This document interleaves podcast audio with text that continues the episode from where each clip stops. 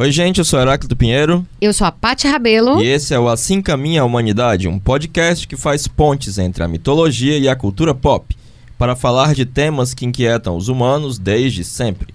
O nosso objetivo é contribuir, de um jeito estimulante e divertido, para ampliar a conversa sobre mitologia, mostrando como os mitos nos ajudam a entender e a agir sobre as nossas vidas. O Assim Caminha a Humanidade tem o apoio da TV O Povo, emissora educativa, da Fundação Demócrito Rocha e parceira do canal Futura no Ceará. O sociólogo italiano Francesco Alberoni afirma que podemos descrever o nosso ódio, o nosso ciúme, os nossos medos e as nossas vergonhas, mas não a nossa inveja. No prefácio do livro Mal Secreto, o jornalista Zueni Ventura expressa uma ideia semelhante. O ódio espuma, a preguiça se derrama, a gula engorda, a avareza acumula, a luxúria se oferece e o orgulho brilha. Só a inveja se esconde. Pelo menos ela tenta se esconder, ainda que na maioria das vezes acabe sendo traída pelo olhar.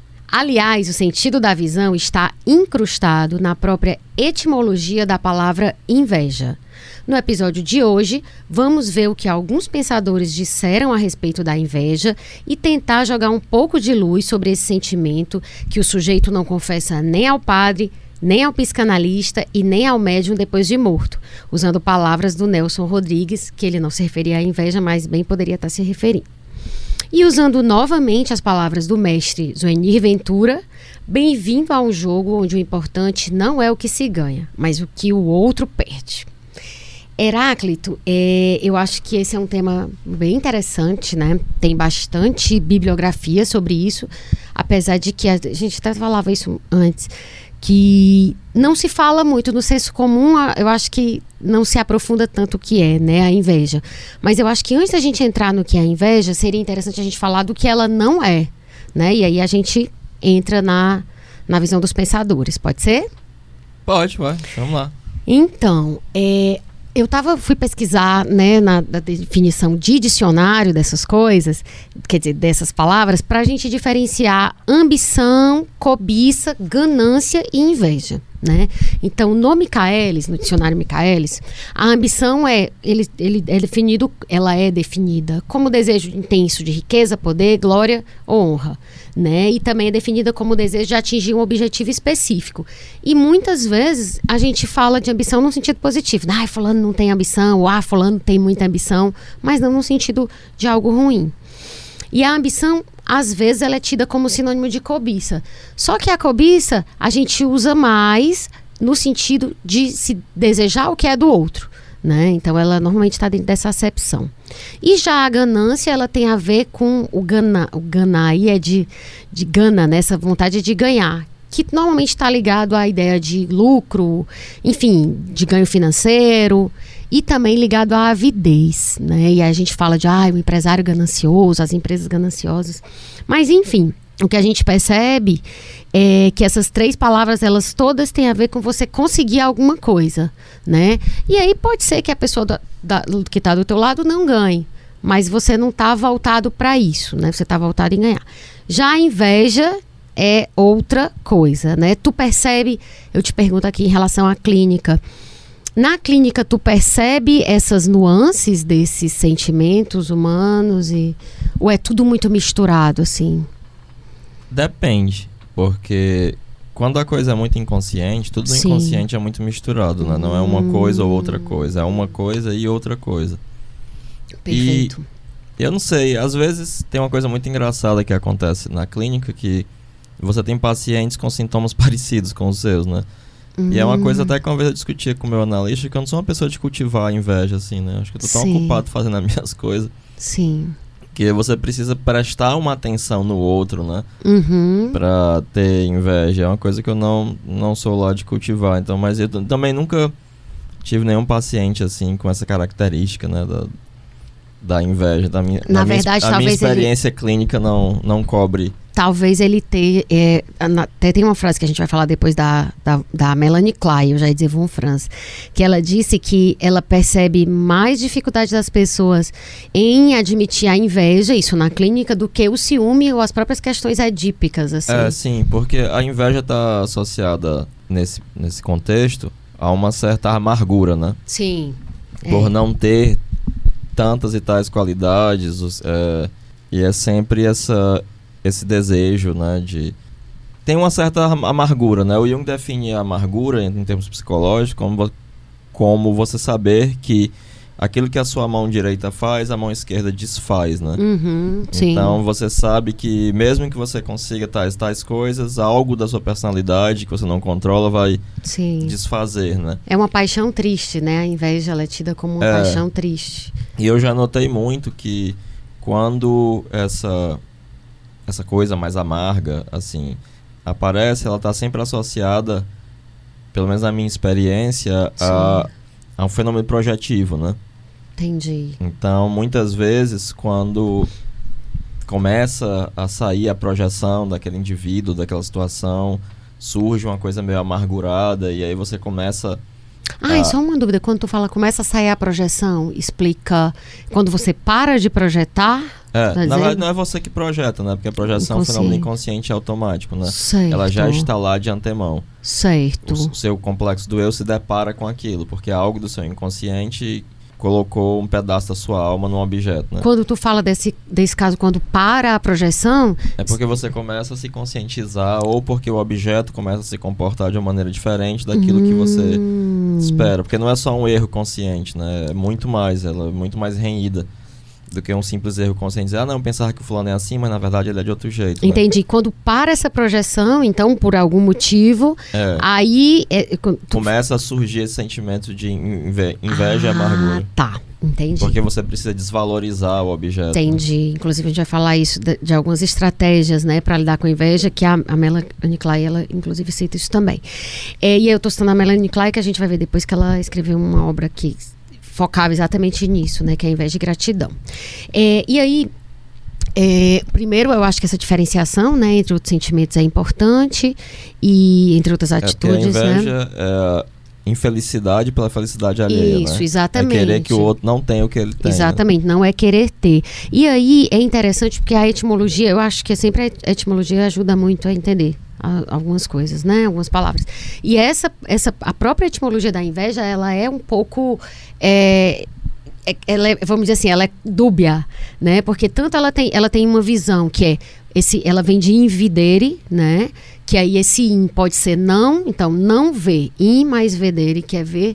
Então a inveja seria aquele que não vê o outro, ele não enxerga as coisas positivas no outro, ele não reconhece, porque ele quer ter e não tem. Isso seria uma. A outra acepção seria do esse in no sentido de em. Então é aquele olhar que entra na coisa que é vista, né? Que penetra a coisa que é vista. E aí até no ditado popular se fala é, de ah, a pessoa botou o olho em cima e aí a planta morreu, ou enfim, alguma coisa não deu certo, Foi algum gordo, tipo de. olhado, né? Isso. É porque de fato a inveja é a pior macumba, né? pois é. E aí, no caso, do, no, no caso desse sentido de não ver, tem uma relação com o Dante, né? Que ele, ele escreve em Inferno, descreve a inveja como algo de olhos costurados, né? Ou seja, algo incapaz de ver É, o os outro. pecadores da inveja, né? Que só estão acima dos pecadores lá. A inveja é a segunda mais próxima do inferno, né? Pronto. Só tá acima do orgulho. Eles têm os olhos costurados com arame, né? Exato. E aí é, tem as duas acepções, então, que a gente vê na prática, né? Essa coisa desse, desse esse olho que não enxerga o outro, né? Ou não quer admitir as qualidades do outro, digamos. E essa outra, que é ver demais, né? É um mais ver, como diz a Márcia Tilbury. Que ela vê e penetra no outro e, e se coloca, né? Nesse, nessa acepção do outro É, mal. o Aristóteles vai dizer que. ah, A gente vai chegar lá já nele, pelo amor de Deus, não pular ainda não. não. só pra dizer que a inveja é uma coisa entre iguais, né? Sim, sim, sim, sim, É, sim. você não sim. vai invejar Sim. alguém que. A gente vai chegar nisso. Vamos aí, lá. essa questão da etimologia. E aí, o, o, o Ventura, ele fala uma outra acepção também que é legal. Que ele fala, ele diz que a inveja é esse olhar enviesado, né? É um olhar meio oblíquo, porque como você não tá. E acho até que faz sentido dentro dessa, desse primeiro sentido da inveja, porque como você não tem coragem de olhar diretamente para a coisa, até para reconhecer, né? essa alteridade, essas qualidades dessa coisa ou dessa pessoa, é aquele olhar enviesado, que aí ele chama de mal olhar e, e o olho gordo, né? Que que que, que estão no, no, no, senti- no ditado popular, né? Isso é muito muito intuído mesmo, esse olho grande, né?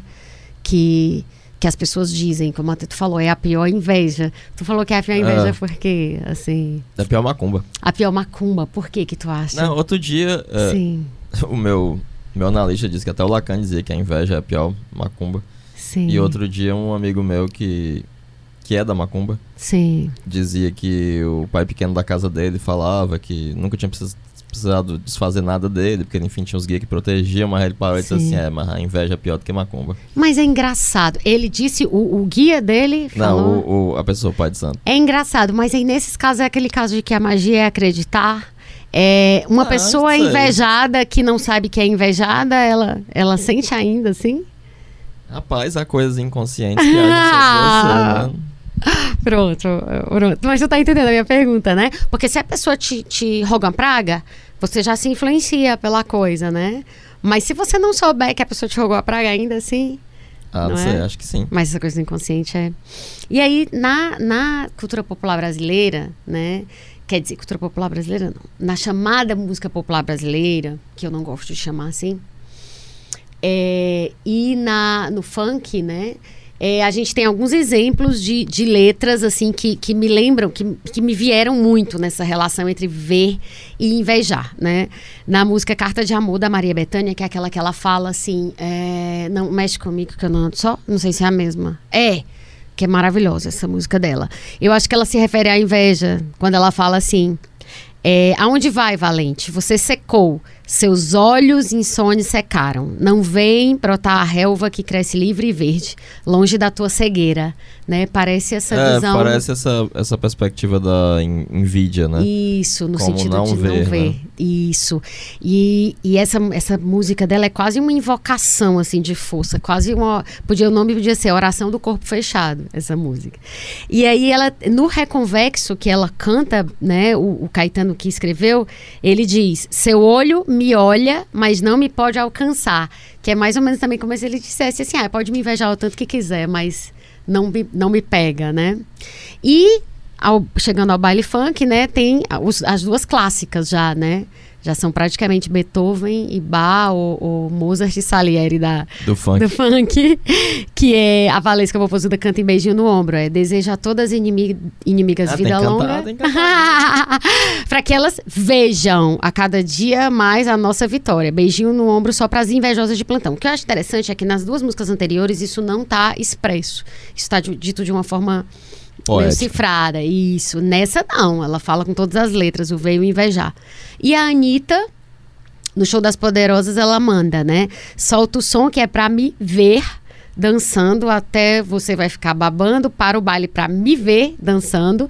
Chama a atenção, que aí também tá ligado, né, com a questão do ver. Chama a atenção à toa, perde a linha, fica louca. Agora é hora do show das poderosas que descem e rebolam, só as que incomodam, né? Aquele incomodar lá que a gente vai ver tanto aqui. E expulsa as invejosas que ficam de cara quando toca. Esse ficar de cara também, pra mim, tem uma associação tipo de cara caída ou de, né, fica passada. Enfim, mas é, é- eu acho interessante, como tu, até tu tava falando isso em relação a um filme que a gente tava vendo, aquele Descompensada, Ah, que tu sim. disse que quanto mais é, quanto mais bobo parece o filme, no caso, ou a É mais manifestação fácil cultural. ah, você fazer a leitura psicológica, né? Porque ele precisa de uma leitura psicológica, ele não se Pronto. explica psicologicamente. Exatamente. Então eu acho que nessas músicas, né, Ah, sim, é, é, é um exemplo porque você não precisa de tanta sofisticação, não tem tanta coisa lá escondida, a coisa já me, tá meio dada, né? E aí a gente chega em Aristóteles, né? É, você vê que na cultura Ah. popular é importante ah, a noção da inveja, né? Tu tá falando do folclore não, e não tal? folclore, a gente, a gente fala em cultura popular, funk é cultura popular, Ah, é porque cara. eu chamo de cultura pop, porque eu acho que ela entrou numa coisa tão industrial, assim, não Ah, mas é a cultura da favela, a cultura da periferia. É, assim, se, se não tiver dentro dessa lógica industrial zona, aí eu considero cultura popular, porque senão, eu não sei. Eu não sei o que é que não tá dentro dessa lógica industrial zona. assim, É em dia. O que difícil. Só o o que é carinha que... que- tá lá fazendo. É porque eu tô querendo dizer o seguinte: é, tipo, a gente tem o forró hoje eletrônico aqui, ele não tá bem na coisona, mas se você for lá pra um negócio que tem o forró de serra, mesmo que o cara venda a. É porque a a gente, festinha, entra, né? a gente entra naquela discussão do século XIX, né? Ah. De encontrar a alma da nação no povo, nos É, rincões. Mas que eu não digo é a nem a verdade, alma. Não, mas eu nem falo a que alma, é a não. coisa da, da, é, genuína e autêntica, uma certa autenticidade. É, eu acho que, povo. mas eu acho que essa questão de autenticidade ela é até um pouco falha. Mas até porque o que eu vou dizer, né, como é que a gente vai saber o que é autêntico, não. Eu me refiro mais a essa questão desse esquema industrial. Tipo que você tem o forró, por exemplo, é, aviões do forró, Wesley Safadão, é, é uma indústria no sentido pleno da palavra, É, sabe? mas o Safadão tem 1% popular. É, não sei, mas tu tá entendendo o que eu tô falando, né? Eu tô falando Sim, mais de sim, sim. lógica industrial. Não é nem assim se é bom, se o carinha lá com o triângulo, se ele representa mais a alma nordestina ou não, entende? Mas essa é uma discussão que eu acho, inclusive, muito interessante. Eu acho que a gente poderia fazer um programa só sobre isso. Cultura erudita, cultura popular, cultura de massa, né? Que normalmente as pessoas né, misturam a própria ideia de cultura popular com cultura de massa ou cultura pop. Enfim, mas eu acho maravilhosa essa discussão. E tu tava falando alguma coisa, pera. Tu tava dizendo do... Tu concluiu teu raciocínio que tu tava falando? Não, só que isso é muito importante, né? Porque a, a maioria das, Sim. das pessoas, elas vão ter um certo pensamento mágico, né? E Perfeito. a inveja, ela tem muito a ver com, com a projeção no sentido do, de algo que sai da pessoa que inveja e atinge a pessoa invejada Uhum. e esse dardo, esse projétil, né? a ideia do projétil, Essa seta, né? essa seta, né? Uhum. É muito. E é uma explicação para que alguma coisa aconteça. E em algumas sociedades as explicações sempre são mágicas, né? Uhum. É, eu lembro que no. A nossa sociedade tem uma tendência a fazer explicações materialistas, né? Sim. A explicar as coisas de uma maneira concreta, material, biológica, etc. Mas isso não significa que tem desaparecido ou perdido importância o pensamento mágico, né? E a gente vê o pensamento mágico o tempo inteiro. É, e se você for, por exemplo, no Maleus Maleficarum, né, no Martelo das Feiticeiras, você vê justamente a inversão disso. Porque tem uma hora que ele diz, pode até ser que a pessoa tenha morrido com um veneno, Sim. mas o veneno foi só o meio que o diabo encontrou que era mais fácil para poder fazer o mal. Entendi. Então, o mesmo aspecto material era entendido de maneira espiritual. Né? Entendi. É, na nossa sociedade, essa tendência muito forte a que tudo seja explicado de maneira material. E, Aham. obviamente, há uma reação subterrânea compensatória de uma explicação mágica, Uhum. de uma causa à distância, né? de uma causalidade mágica. Nesse exemplo do veneno que tu deu, só colocando de outra forma para ver se faz. é, O que, que tu acha disso? Faz sentido para ti. É, no caso desse, a pessoa teve a inveja, criou o veneno e ele foi o veículo. Mas é no sentido de que aquele que fez o veneno já ia querer fazer o mal para aquele outro cidadão É, de qualquer jeito. no diabo, né?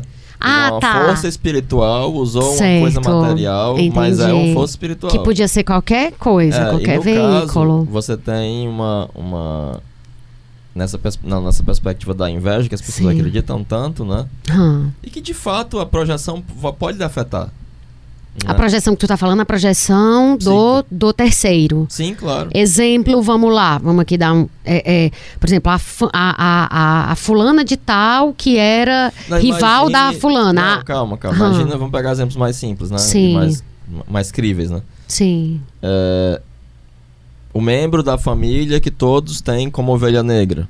Certo. né? Isso de fato funciona como uma maldição. Joga-se sobre essa pessoa um manto que vai transformá-lo em uma, coisa que ele não é. Violenta a, a individualidade dele Sim. e talvez ele comece a se comportar de acordo com a, com a projeção. Certo. Ou então alguém que o pai julga incapaz, né? Uhum. E aí consegue perfeitamente fazer uma coisa, mas diante do pai não consegue. Entendi. Porque a projeção da incapacidade pesa sobre ele. O meu irmão mais novo, Sim. ele na infância teve uma alergia muito esquisita a leite, em que ele Uhum. ficava empelotado, né? Como é? Com umas- Empolado. Empolado, é. Sim. E aí ele ficou bom. E ele podia tomar leite normalmente, mas se a minha avó o visse tomando leite, ele imediatamente apresentava os sintomas da, Coisa da doença dele lá. Entendi. Anos depois, ele já tomava leite tranquilamente, né? É como se ele cumprisse a, a profecia que ela, que ela jogava É, ele era alérgico à minha avó, na verdade. no caso, é, nesse Mas aí caso. você vê um efeito psíquico, né? Entendi. Nesse caso da ovelha negra, é meio que vira uma profecia que se autorrealiza mesmo, né? Tipo, ah, ele é a ovelha negra e ele vai fazendo coisas que confirmam. Mas ela só se autorrealiza porque Sim. essa projeção ex- exerce um efeito sobre a pessoa. Certo, ok. Ela, ela, ela, ela, Ela tem um influencia. caráter sugestivo. Certo. Certo, beleza. No caso da, da, da ovelha negra, eu acho que isso tá bem claro. Achei Assim, acho que é bem cristalina a tua explicação. No caso da inveja, como é que se comporta então isso? Se a gente trouxer para esse terreno. Eu fui, fui, dizer das rivais, por exemplo, aquela coisa. Que eu não quero dar aqui nome de coisa, mas, por exemplo, aquela coisa que tinha Ivete versus Cláudia. E aí, como é que se comporta isso dentro dessa, dessa, desse viés que tu tá falando? Nesse exemplo da Ivete da Cláudia Leite, eu realmente não sei. Não, como é tu disse assim, que quando a pessoa tem a inveja da outra, aquilo pode se materializar, entende? É porque pra mim não ficou claro, assim, eu não sei se não tô conseguindo alcançar, assim, qual foi o que, o que, que tu quis não, dizer. Não, pera, vamos seguir adiante, que eu vou pensando tá. em mais exemplos. Bom, mas vai vamos dar certo. Vai dar certo. então, para Aristóteles, na, na Retórica das Paixões, né, no livro, que inclusive tem disponível online e tal, sem precisar pagar, é, ele trata a inveja como uma das 14 paixões que caracterizam a alma, né? E aí, isso que é, é uma coisa bem importante daquela diferenciação que a gente estava falando antes, né? Que a inveja não é querer o que é do outro, é querer que o outro não tenha. Né? Se você quer o que é do outro, é cobiça, enfim. Mas... É, ele vai dizer que a inveja existe entre iguais, né? Isso. E ele vai colocar uma lista bem nisso. grande. Achei que fosse até colocar no roteiro o, aquela de quando é que se inveja, né? Não, é porque se eu fosse colocar tudo, eu tinha, tenho que priorizar, porque como é, tinha muitas verdade, referências, verdade. ia ficar só sobre Aristóteles, entendeu? Eu achei algumas tão curiosas.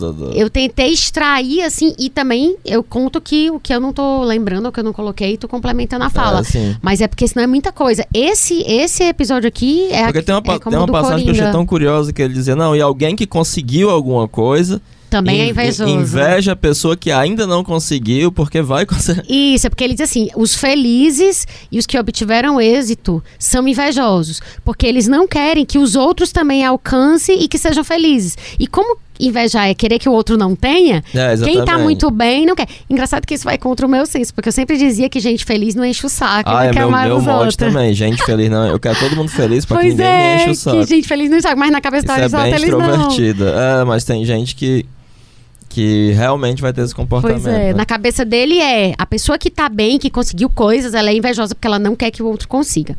Mas aí é. é a explicação mais corriqueira Sim. pra gente das que ele dá é que a pessoa que é indolente e não Sim. conseguiu coisas inveja aqueles que conseguiram que e é se ativo, ele pudesse é não Sim, te sim. tomaria desse, desses que tem, né? Sim.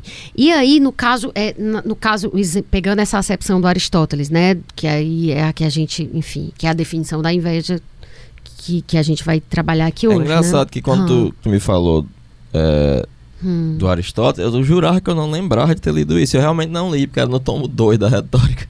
Ah, tá. Então, entendi. E o tomo 2 é super difícil de achar, pelo menos. Eu, Sim. Eu só achei em PDF. É, eu o meu achei. Não, não tem livro. Tem eu um monte achei... de Aristóteles, mas não tem achei, Na verdade, achei um montão Ele de é PDF curtinho, nessa, né? nessa pesquisa. Achei, sim, é curtinho. Eu li, tipo, uma tarde. E aí, no, em Paraíso Perdido, do Milton, o Satã, né, invejoso de Deus, decide se tornar usurpa, usurpador do céu. Ele faz guerra na tentativa de estragar aquilo que Deus tinha feito, né? Então, assim, é uma força destrutiva que quer eliminar a obra de Deus. Então, esse é um típico exemplo de inveja, né? É, em algumas tradições, algumas tradições místicas islâmicas, por exemplo, é, o adversário, ele inveja uh, os humanos. Sim. Porque Sim. eles têm vontade própria, né? Entendi, tem o arbítrio, e né? É o arbítrio, né? E como é que os anjos, que são tão perfeitos, tão próximos de Deus, não têm, né? Perfeito. Perfeito. E aí a gente entra naquilo que tu tinha antecipado aqui, que é que para Aristóteles é, a gente tende a invejar aqueles que são iguais a gente ou parecem ser, né? Sendo iguais, aí ele especifica semelhantes em nascimento, parentesco, idade, hábito, reputação ou bens, né? E aí tem uma coisa bem interessante que ele escreve sobre isso é, aspas, ninguém compete com aqueles que viviam há 10 mil anos ou com os pósteros, ou com os mortos, nem com os que vivem na coluna, nas colunas de Hércules. Não competimos também com aqueles aos quais nos consideramos, por juízo próprio ou de outros, muito inferiores ou muito superiores, da mesma maneira com os que estão em condições análogas.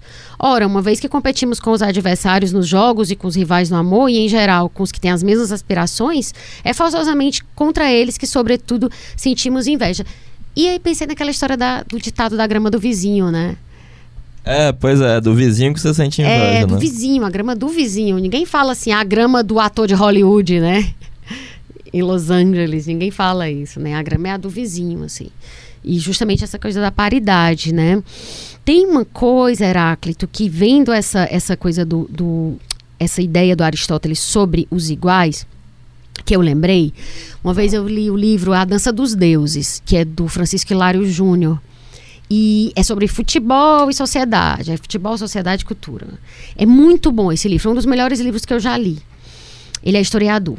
E aí, nesse livro, ele fala que a, a rivalidade entre dois times é tão mais intensa quanto geograficamente próximos são os times, né? Então, é Tira e Fortaleza e Ceará. Né? Pronto. A rivalidade de Fortaleza é bem maior mas é rivalidade e inveja são coisas Não, diversas. são né? diferentes. Mas no caso dos times, tem os dois. Porque tanto o cara rivaliza porque competem pelas mesmas quando coisas. Quando fica feliz quando o outro perde. Exatamente. Mais feliz até. Do que quando o seu time ganha. Tem uma coisa que o, hum. Freud fala, que ele hum. diz que o sentimento que impera entre os homens é a rivalidade, entre as mulheres é a inveja.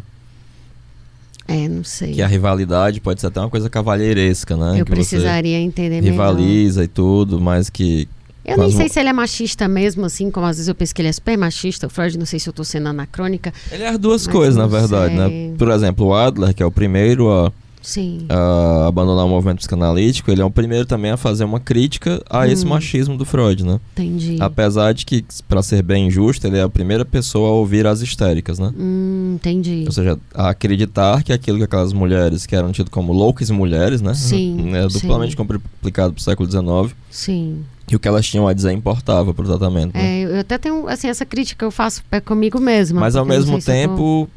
a mulher psicicamente, ela não, meio que não existe para o Freud, né? Sim. Tanto é que ele vai falar da inveja do, do pênis, né? Inveja é do falo, isso, né? a gente vai chegar nessa parte também. Então, essa coisa do dos iguais entre iguais, as invejas que só são é possível entre iguais. E a mulher, o, Desculpa, é o continente negro isso, da psicanálise. Isso, eu lembrei né? disso quando tu falou. É, e isso me lembrou essa ideia do, do, Quando eu li essa coisa do Aristóteles, me lembrou isso que eu tinha lido no livro do Hilário, né? Sobre a questão da proximidade geográfica, né? Por isso que a gente tem mais rivalidade, por exemplo, no futebol com a Argentina do que com a Inglaterra, né? Enfim, isso é uma das coisas. Mas é, aí a gente vai para a mitologia, né? Que aí, é, é para mim, não sei se para ti também mas da rivalidade entre iguais, o exemplo mais clássico é a rivalidade entre irmãos, né? O irmão é o nosso primeiro igual, né? É, e é muito igual, né? Porque é filho do mesmo pai, da mesma mãe, mora na mesma casa. Isso, então, aí tem o, no Caim, é a história de Caim e Abel, é engraçado que eu acho que é o Newton Bonder que fala que você vê várias pessoas chamadas Abel, ninguém chamado Caim, né? E, e aí ele, no, no livro do Bonder, que no final desse episódio a gente vai dizer qual é, para não ficar citando todo tempo e eu posso confundir os nomes, a cabala da inveja. É esse. Ele diz que Deus teria perguntado para Caim: por que caiu a tua face? Aquela coisa de cair a cara, né? Por que não aceitei a tua oferenda ou porque aceitei a do teu irmão? Né? E aí o Bonder, que é maravilhoso, ele fala uma coisa interessantíssima. Ele diz: tivesse Caim matado Abel por necessidade ou mesmo por ciúme, essa passagem não teria a importância que tem como registro. É por ser uma, uma história de inveja que essa se torna fundamental. É, e aí a coisa dos irmãos, né? Tem também na mitologia judaico-cristã. Fala, tu queria falar? Queria que tu falasse do José também. Não, terminei. Do José, porque ah, é uma história que tu gosta. coisa do, do Caim também. Pois fala, né? fala, fala, depois porque a gente falar do José. Ele é, amaldiço... ele é o primeiro judeu, é judeu errante, né? Ah. Porque exi existe no medievo muito essa figura, né? Do, do judeu amaldiçoado a errar Sim. eternamente, né? E ele é marcado Uhum. É, ele será malquisto em todos os locais e eterno, né? Vaga Entendi. eternamente. É, o, pe é, o pecado da inveja dele e do assassinato, né? Do assassínio do irmão lhe custou muito caro. Que coisa triste. Ele é o primeiro ele é que começa a, vamos dizer assim, a, essa maldição, né? Digamos assim. É, e é engraçado porque no Sandman do New Gaiman tem dois ah. personagens no Sonhar, né? No, no, universo dos sonhos lá. Sim. Que é Caim e Abel. E aí o, o Abel é o guardião da casa dos segredos e Caim é o guardião da casa dos mistérios. Ah, tá. E aí eles passam o resto da eternidade reencenando o assassinato, esse assassinato primordial. Que coisa louca. Teve uma pessoa, o Arthur que sempre pede, o Arthur lá de Recife sempre pede a gente fazer um sobre o gamer. Disse, um dia a gente vai fazer isso. Seria massa. Pois é, mas o problema é que é tudo assunto, é tanta coisa que, meu Deus.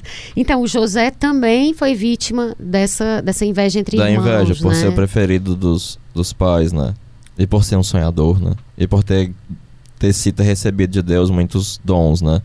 É uma coisa até que o Karnal é, fala Hum. na, na palestra dele sobre inveja, né, Café Filosófico. Café Filosófico, né? Que a religião coloca uma coisa de que ele até trata como conformismo, eu não acho que seja conformista, né? Sim. De que se Deus lhe der um dom, também haverá uma cobrança ah, em Uhum. cima daquele dom. Sim. Quanto maior o dom, muito foi dado, maior, muito será cobrado. muito será cobrado. Quanto maior o dom, maior a, a, a cobrança que Deus terá em cima desse, desse dom que você recebeu, que você tem que fazer algo Sim. com isso, né? Sim. Que é uma coisa que um fala que é muito interessante também, que é, que é muito parecido com essa concepção religiosa, de que você nascer inteligente, por exemplo, não vale nada.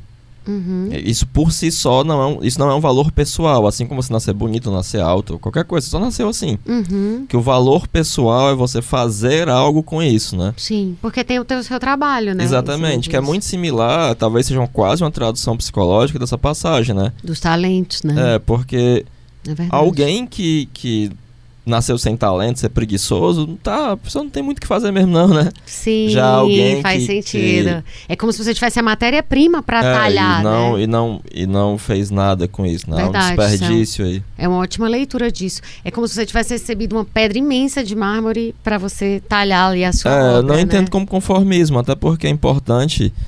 É engraçado o, Ca- o Karnal, que é alguém tão crítico do, Sim.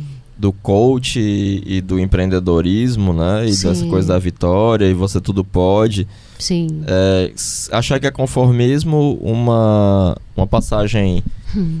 teológica que fala da humildade, né? Você reconhecer que você, de fato, Sim. reconhecer seus limites, né? É, você não vai poder tudo. Né, É, exatamente, não, não adianta. Faz sentido. Bastante sentido. Né? Engraçado, eu vou passar a ver essa questão do como você usa os seus talentos de uma outra forma a partir de agora. Nunca tinha parado para pensar sobre essa passagem dessa forma, mas eu acho bem interessante essa forma como tu coloca, porque é tipo, e tem gente que não recebe tanto, não tem tanta essa dádiva, né, esse nasci com e dá nó em pingo d'água, como se diz, É, né? pois é, então, o valor, da o valor pessoal né? deles é, é é bem mais elevado do que de quem, de fato, já nasceu com, Sim, sim, com muitas perfeito. bênçãos e nada fez com elas, né? É verdade. É, essa coisa do José, é, no caso do Caim, ele mata o irmão. No caso do José, eles matam simbolicamente o irmão, né? Porque vendem e ele passa a não fazer mais parte daquele convívio. Então, isso é uma forma de morte também, né? É um se desfazer da coisa. A partir de agora, essa coisa não tá mais na minha vida, né? É, mas, ao mesmo, mas não mataram, né? É, não, não é uma morte, uma morte do corpo, não é uma morte literal, mas é como assim, tem aqui esse meu irmão, eu não gosto muito dele, psh, sabe, vou dar ali, vou doar para adoção, mais ou menos isso. É, Loki e Thor, na mitologia nórdica, é, eu sei que tu gosta bastante, né, da, da mitologia nórdica, também é um outro exemplo, né, dessa coisa do irmão que quer É, mas é nos quadrinhos. a, a coisa do outro. Porque é, na mitologia nórdica mesmo, Sim. né? no- no- nas fontes que nós temos da mitologia nórdica, Sim. que é o Prosieda, o Poetic Eda, o Voluspa, Hum. é, em alguns, o Loki, ele é alguém que aparece lá e ninguém sabe onde é que ele veio. Certo. Em outras fontes, ele é irmão é de Odin. É, Uhum. então, essa cristalização que a gente tem na cultura pop de que ele é Irmão do Thor. irmão do Thor e filho adotivo de, de Odin é mais dos quadrinhos do que propriamente das. Certo, não é da, da, da mitologia É, e aí nos né? quadrinhos, de fato, ele tem muita inveja do Thor. Porque o pai é de mesmo com essa coisa do José, né? O pai tem uma preferência por aquele cara, que no caso é o Thor, que vai ser a pessoa que vai, é, vamos dizer assim, seguir com a dinastia e ele é, pre- é o preterido, né? Esse irmão preterido. Então, de novo, essa coisa entre iguais da. da entre essa, essa, essa coisa da, da É, talvez eles tenham, né? eles tenham feito isso até Sim. por um modelo judaico-cristão inconsciente, né? Ou talvez conscientemente, né? Pra Faz reproduzir a sentido. noção de Caim e Abel, né? Sim, sim. É, tem essa, muito essa coisa de irmão e irmã nesses contos de fadas, né? Você tem na, na história de Eros e Pisquet, que é, é mitologia clássica, As irmãs são super invejosas, né? e suas irmãs a Pisquet, quando sabem que ela tá com um cara gato, lá, lá, lá, morando num castelo, que é o Eros, né? É, elas ficam invejosas, E elas inclusive. casam super mal. Uma casa com um cara que é rico, mas é velho. Ah, eu não sabia disso É, não. e aí ela é mais uma enfermeira do cara do que. Ah, eu pensava que ela. Ah, elas já tinham casado. A Pisquet Já, que ficou por último, é Ela tava no verdade. Caritó. É verdade. E aí elas ficam sabendo que ela tá com um cara gato, não sei o que, morando num castelo perfeito, não sei o Castelo que. mágico. É, e aí elas ficam dizendo, ah, vai ver lá o rosto Ele é um dele. dragão e é, tal. ele é um monstro, não sei o que. E aí no final elas são petrificadas pra pagar pelos pecados dela.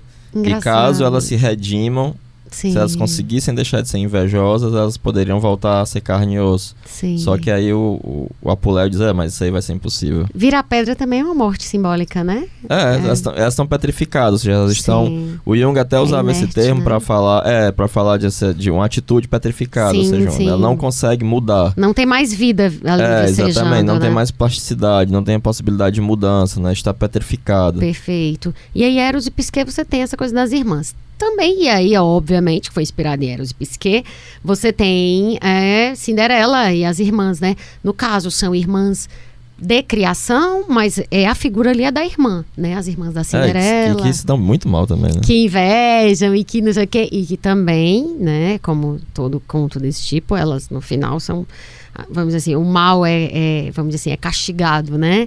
E as irmãs da Bela também, a Bela e a Fera, né? Eles também são invejosas, e aí você tem, de novo, a gente tá explorando muito essa quantidade, eu acho bem É, tem, interessante. tem essas- um ditadinho americano que diz Sim. que Deus lhe deu filhos pra você saber o que significa o amor e Deus lhe dá irmãos pra você saber o significado do ódio. Nossa senhora, gente. E o Cláudio, em Hamlet, também a gente vai ter a coisa entre iguais, né, em Shakespeare. Que é o Cláudio, ele é irmão do rei, ele inveja o rei e você tem de novo a reprodução da mesma coisa. né? Sim, e aí ele. Ele.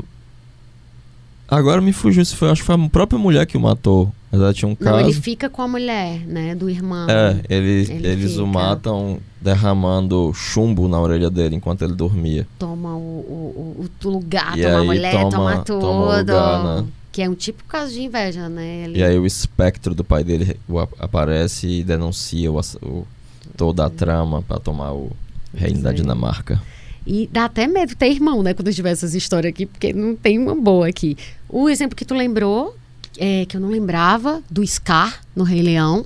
É, que ele faz uma Né? coisa muito parecida, né? Ele é muito invejoso, Pois ele é... é. Porque ele não é tão forte quanto o irmão, quanto o é. Mustafa, porque ele não é tão belo, porque ele não é tão... E aí, é, nesse caso, no caso do Scar, ele tem inveja do irmão que depois ele transfere para o sobrinho, né?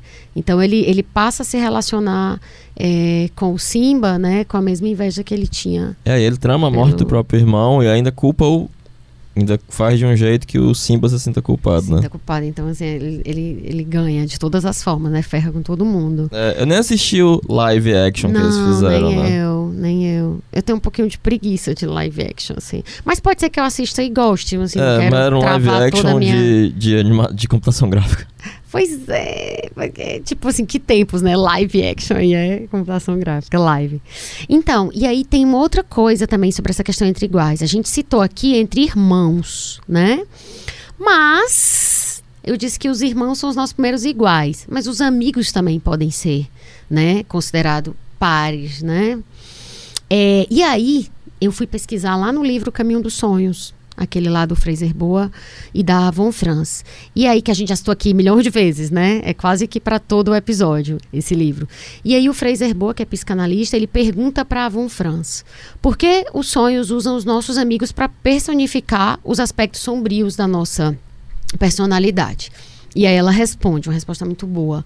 Porque fazemos amizade com as pessoas que vivem a nossa sombra. Nossos amigos fazem aquilo que não conseguimos fazer. Diga-me quem são seus amigos e eu tenho o panorama inteiro das suas boas e más qualidades. Essas nossas boas e más qualidades exercem sobre nós uma atração, um fascínio. O amigo muitas vezes é a pessoa que invejamos. É mais elegante, ou dança melhor, ou se sai melhor na vida exterior, ou é mais profundo, ou tem uma cabeça melhor.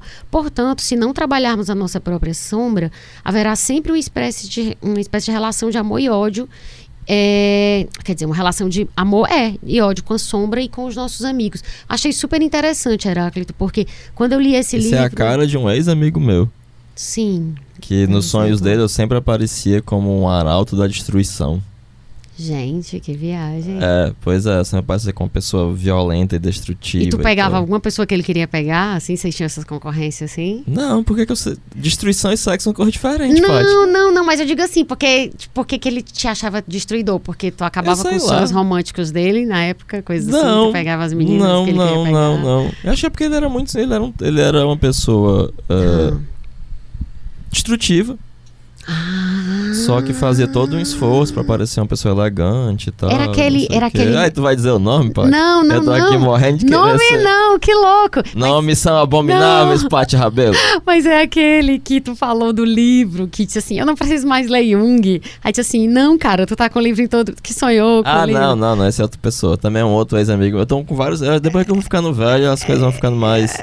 Eu vou me afastar. Clarificando, né? É, eu, me- eu tô muito mais seletivo com as pessoas com Entendo. quem eu me relaciono e. Eu pensei que era o do livro. Não, mas não, tu entendeu, é né? outro, Porque, é. não, Sim, mas eu não sim, falaria sim. nomes, não. Ave Maria, Não, pelo amor não, de não. Deus. No mas names, no era. names. Mas isso, isso acontecia muito comigo, né? Assim. É um bom exemplo desse. Mas na verdade eu era era muito mais vítima desse tipo de relacionamento, né? Porque eu sempre fui uma pessoa muito que. É, meio sem filtro, né? Que falava as coisas que eu era. Eu era uma pessoa deselegante, né? Eu tô muito mais elegante agora. Entendi. Até entendi. digo nomes são abomináveis, né? E tu dizia que e tu, tu era sem filtro, como assim? Nesse caso específico, como é que isso te prejudicava? Só pra eu entender. Eu era, Nesse inad- eu contexto. era eu ainda sou um pouco, né? Mas eu era Ah. muito mais é, inadaptado socialmente, né? tu tá Então- querendo dizer que aí ele jogava essas coisas contra ti? É, exatamente. Aí quando ele tava perto de mim, ele parecia ser um cordeirinho. Entendi, entendi. Não precisava nunca atacar ninguém, não precisava falar coisas feias e tal. Porque eu tava lá e fazia isso.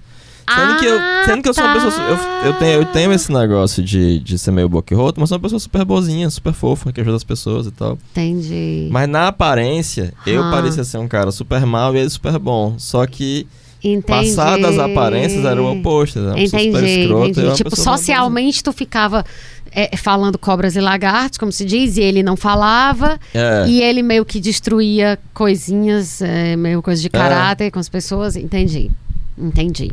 Um Mas, é- mas isso, isso que a Von Franz fala é muito verdade, porque Sim. à medida que você vai é, lidando com suas próprias inferioridades psíquicas, né? Que é isso que é a sombra, são suas Sim. inferioridades psíquicas, aquilo onde Sim. você tropeça, aquilo em que você é ruim, aquilo que você não desenvolveu, aquilo que você é infantil, aquilo em que você é tirânico, né? Ou que Uhum. controla a sua personalidade sem que você tenha, possa se colocar com relação a isso, né? Tanto é que o, o, você realmente vai se tornando mais seletivo com as pessoas com que você trava amizade, né? E À medida que você vai conhecer, que você vai jogando luz é, sobre e a quando sombra, você tem fala. menos necessidade disso, de viver a sua inferioridade nos outros, também você passa a tolerar menos coisas, né, das pessoas, Entendo, super.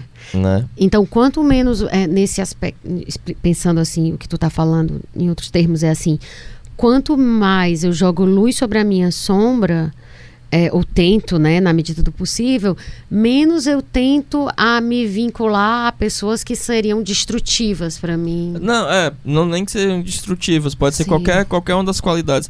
Inclusive, às vezes você pode se julgar mal, né? Sim. Porque de fato, nesse, nesse, nesse caso, tem muita coisa da inveja de não se ver. Sim. Né? É, um não, é, um não, Sim. é uma falta de visão sobre si. Em que você pode ser uma pessoa inteligente, mas aí você fica perto de uma pessoa inteligente para viver a inteligência que você acha que só tem na pessoa, né? Entendi, entendi. A sombra não é simplesmente algo só- ruim, pode, ter- porque pode pode, ter qualidades potenciais que você não viveu conscientemente por um motivo ou por outro e você vive no outro, né? Entendi, entendi. E aí, tanto é que o- no Ion, o Jung tem um capítulo sobre a sombra, logo no começo, que ele diz Hum. que a sombra é um problema social, não puramente subjetivo. Porque se você não, não conscientiza a sua sombra, o mundo vai ser um construto subjetivo para um desconhecido. No caso, a, a sombra como um fenômeno social, um exemplo disso, grandes fascismos, nazismo, Ah, sim, são um sim, exemplo sim. bem disso, né? Um exemplo de sombra coletiva, né? Perfeito. E há um caráter de irracionalidade, né? Associado a irracionalidade no sentido negativo, né? Que não é só Uhum. negativo para Jung, né? Sim, ok. É, depois do Aristóteles e esse monte de exemplo aí de iguais, irmãos e amigos, lá lá lá, a gente vai para Ovídio, né? Aristóteles lá para 380, assim, ela morre do 322 a.C. Vamos fazer aqui uma linha do tempo, assim, lógica, cronológica. É, e aí Ovídio, ele morre por ele nasce de 43 a.C. e morre por volta de 18. A gente tô botando aqui essa coisa do tempo, Heráclito, porque eu acho interessante a gente ver como que essa essa percepção, né? Eu não gosto de usar evoluindo, porque fica parecendo que está melhorando. Mas como é que ela, como é que ela se dá, né, ao longo do tempo?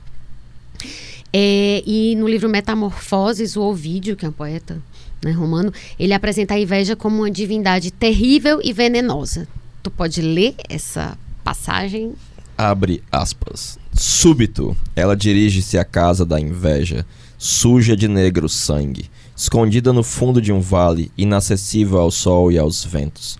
Ao golpe a porta se abre e ela vê, lá dentro, inveja devorando as carnes de uma víbora, de vício, e os seus olhos vira. Mas aquele se alça da terra, deixa semi-devorados os corpos de serpente em passo lento avança. E quando viu a deusa, bela e ornada de armas, gemeu e contraiu o rosto em fundos suspiros. A palidez lhe toma a face e o corpo inteiro. O olhar nunca é direto. Os dentes cobrem o tártaro. Do peito verde flui fel. Da língua veneno. Riso não tem. Só quando vê a dor de alguém, vencida por mil cuidados, não frui do sono, mas vê com desagrado. E se consome ao ver o sucesso dos homens, e esse consumir-se é seu suplício. Esse, essa tua é, impostação de voz está parecendo um audiobook. eu tava adorando. É, uma coisa que eu acho interessante nisso é ele coloca como uma divindade, e aí a gente vai ver o exemplo que tu traz lá da, mito, da mitologia budista, né? A inveja como uma divindade terrível, na verdade, um demônio, né? E, e aí uma coisa que eu acho interessante disso é que ele fala: o olhar não quer direto. E aí aquele lembra aquele olhar envezado lá do que o Zene Ventura coloca, né? E fala que a língua tem veneno. É, e se consome ao ver. Isso, se consome ao ver, né? O sucesso. E, e, essa coisa do veneno a gente vai falar também em outra passagem. Então, assim, é, é, eu acho muito interessante essa. essa, essa é interessante esse porque trecho. esse consumir-se é seu suplício, né? Sim. Aquele que inveja se consome Sim. nisso, né? E é permanentemente infeliz, assim, né? Porque o que, o que os especialistas, os psicanalistas, enfim, e, e os filósofos, todos eles vão dizer é que é impossível você ser feliz é, diante disso. Porque mesmo que você consiga o que você quer, que é esse outro não ter o que tenha, mas esse prazer que você vai sentir é muito fugidio, porque é, não é uma coisa. Como é que ele, ele até fala, não sei se é a Klein que fala, diz. O fato de você, a pessoa não conseguir o que quer, não vai te não vai te dar a fruição que você precisa. Então é sempre uma coisa incompleta. Depois e a gente consome, vai falar do Lacan. E consome também. tempo, né? Consome esforço. Invejar os outros é um, é um negócio que lhe, lhe consome. Que é uma energia que você é. podia estar tá aplicando em outra coisa. E aí, quando a gente fala sobre esse assunto, o que eu acho interessante, o Karnal fala uma é, coisa O problema é que algumas ligações entre pessoas são compulsivas, né? Hum. São marcados por essa projeção inconsciente, aí você tem esse investimento de energia compulsivo. Você vê isso muito nos sonhos. Hum, e aí, nesse caso, a pessoa tá, é, vamos dizer assim, enredada numa coisa que ela desconhece, né? É, exatamente. Haja terapia. Haja autoconhecimento, haja, é, né? Haja terapia mesmo. Viu? É. Haja autoconhecimento, porque ela vira um joguete nas próprias mãos dela, né? Porque é muito complicado. Aquele outro que vive nela. Né? É, exatamente. E aí, depois do Ovídio, a gente vai para Santo Agostinho, que é 354 a mais ou menos 430, já depois de Cristo. E aí eu vou pegar é, duas ideias dele. Uma que é trabalhada pela Márcia Tiburi, filósofa. É Tiburi ou é Tiburi? Menino, eu não sei. Teoricamente é Tiburi, porque não tem acento no i. Ao mesmo tempo, eu, eu gosto, acho tão fácil falar Tiburi, porque parece melhor do que Tiburi. É, Tiburi é mais sonoro. Né? Isso, aí eu fico falando assim, mas não tem acento. Que é, Tiburi. é, mas não tem acento no primeiro I, então teoricamente era é engraçado, eu acho ela tão fofa. Pois e... é, tu acha, tu disse. É, e tu, tu não gosta dela, né? Antes eu gostava, mas depois, na época do Saia Justa, eu curtia e tal. Só que depois eu comecei a achar ela meio pedante em coisas que eu assistia. E aí eu parei de admirá-la.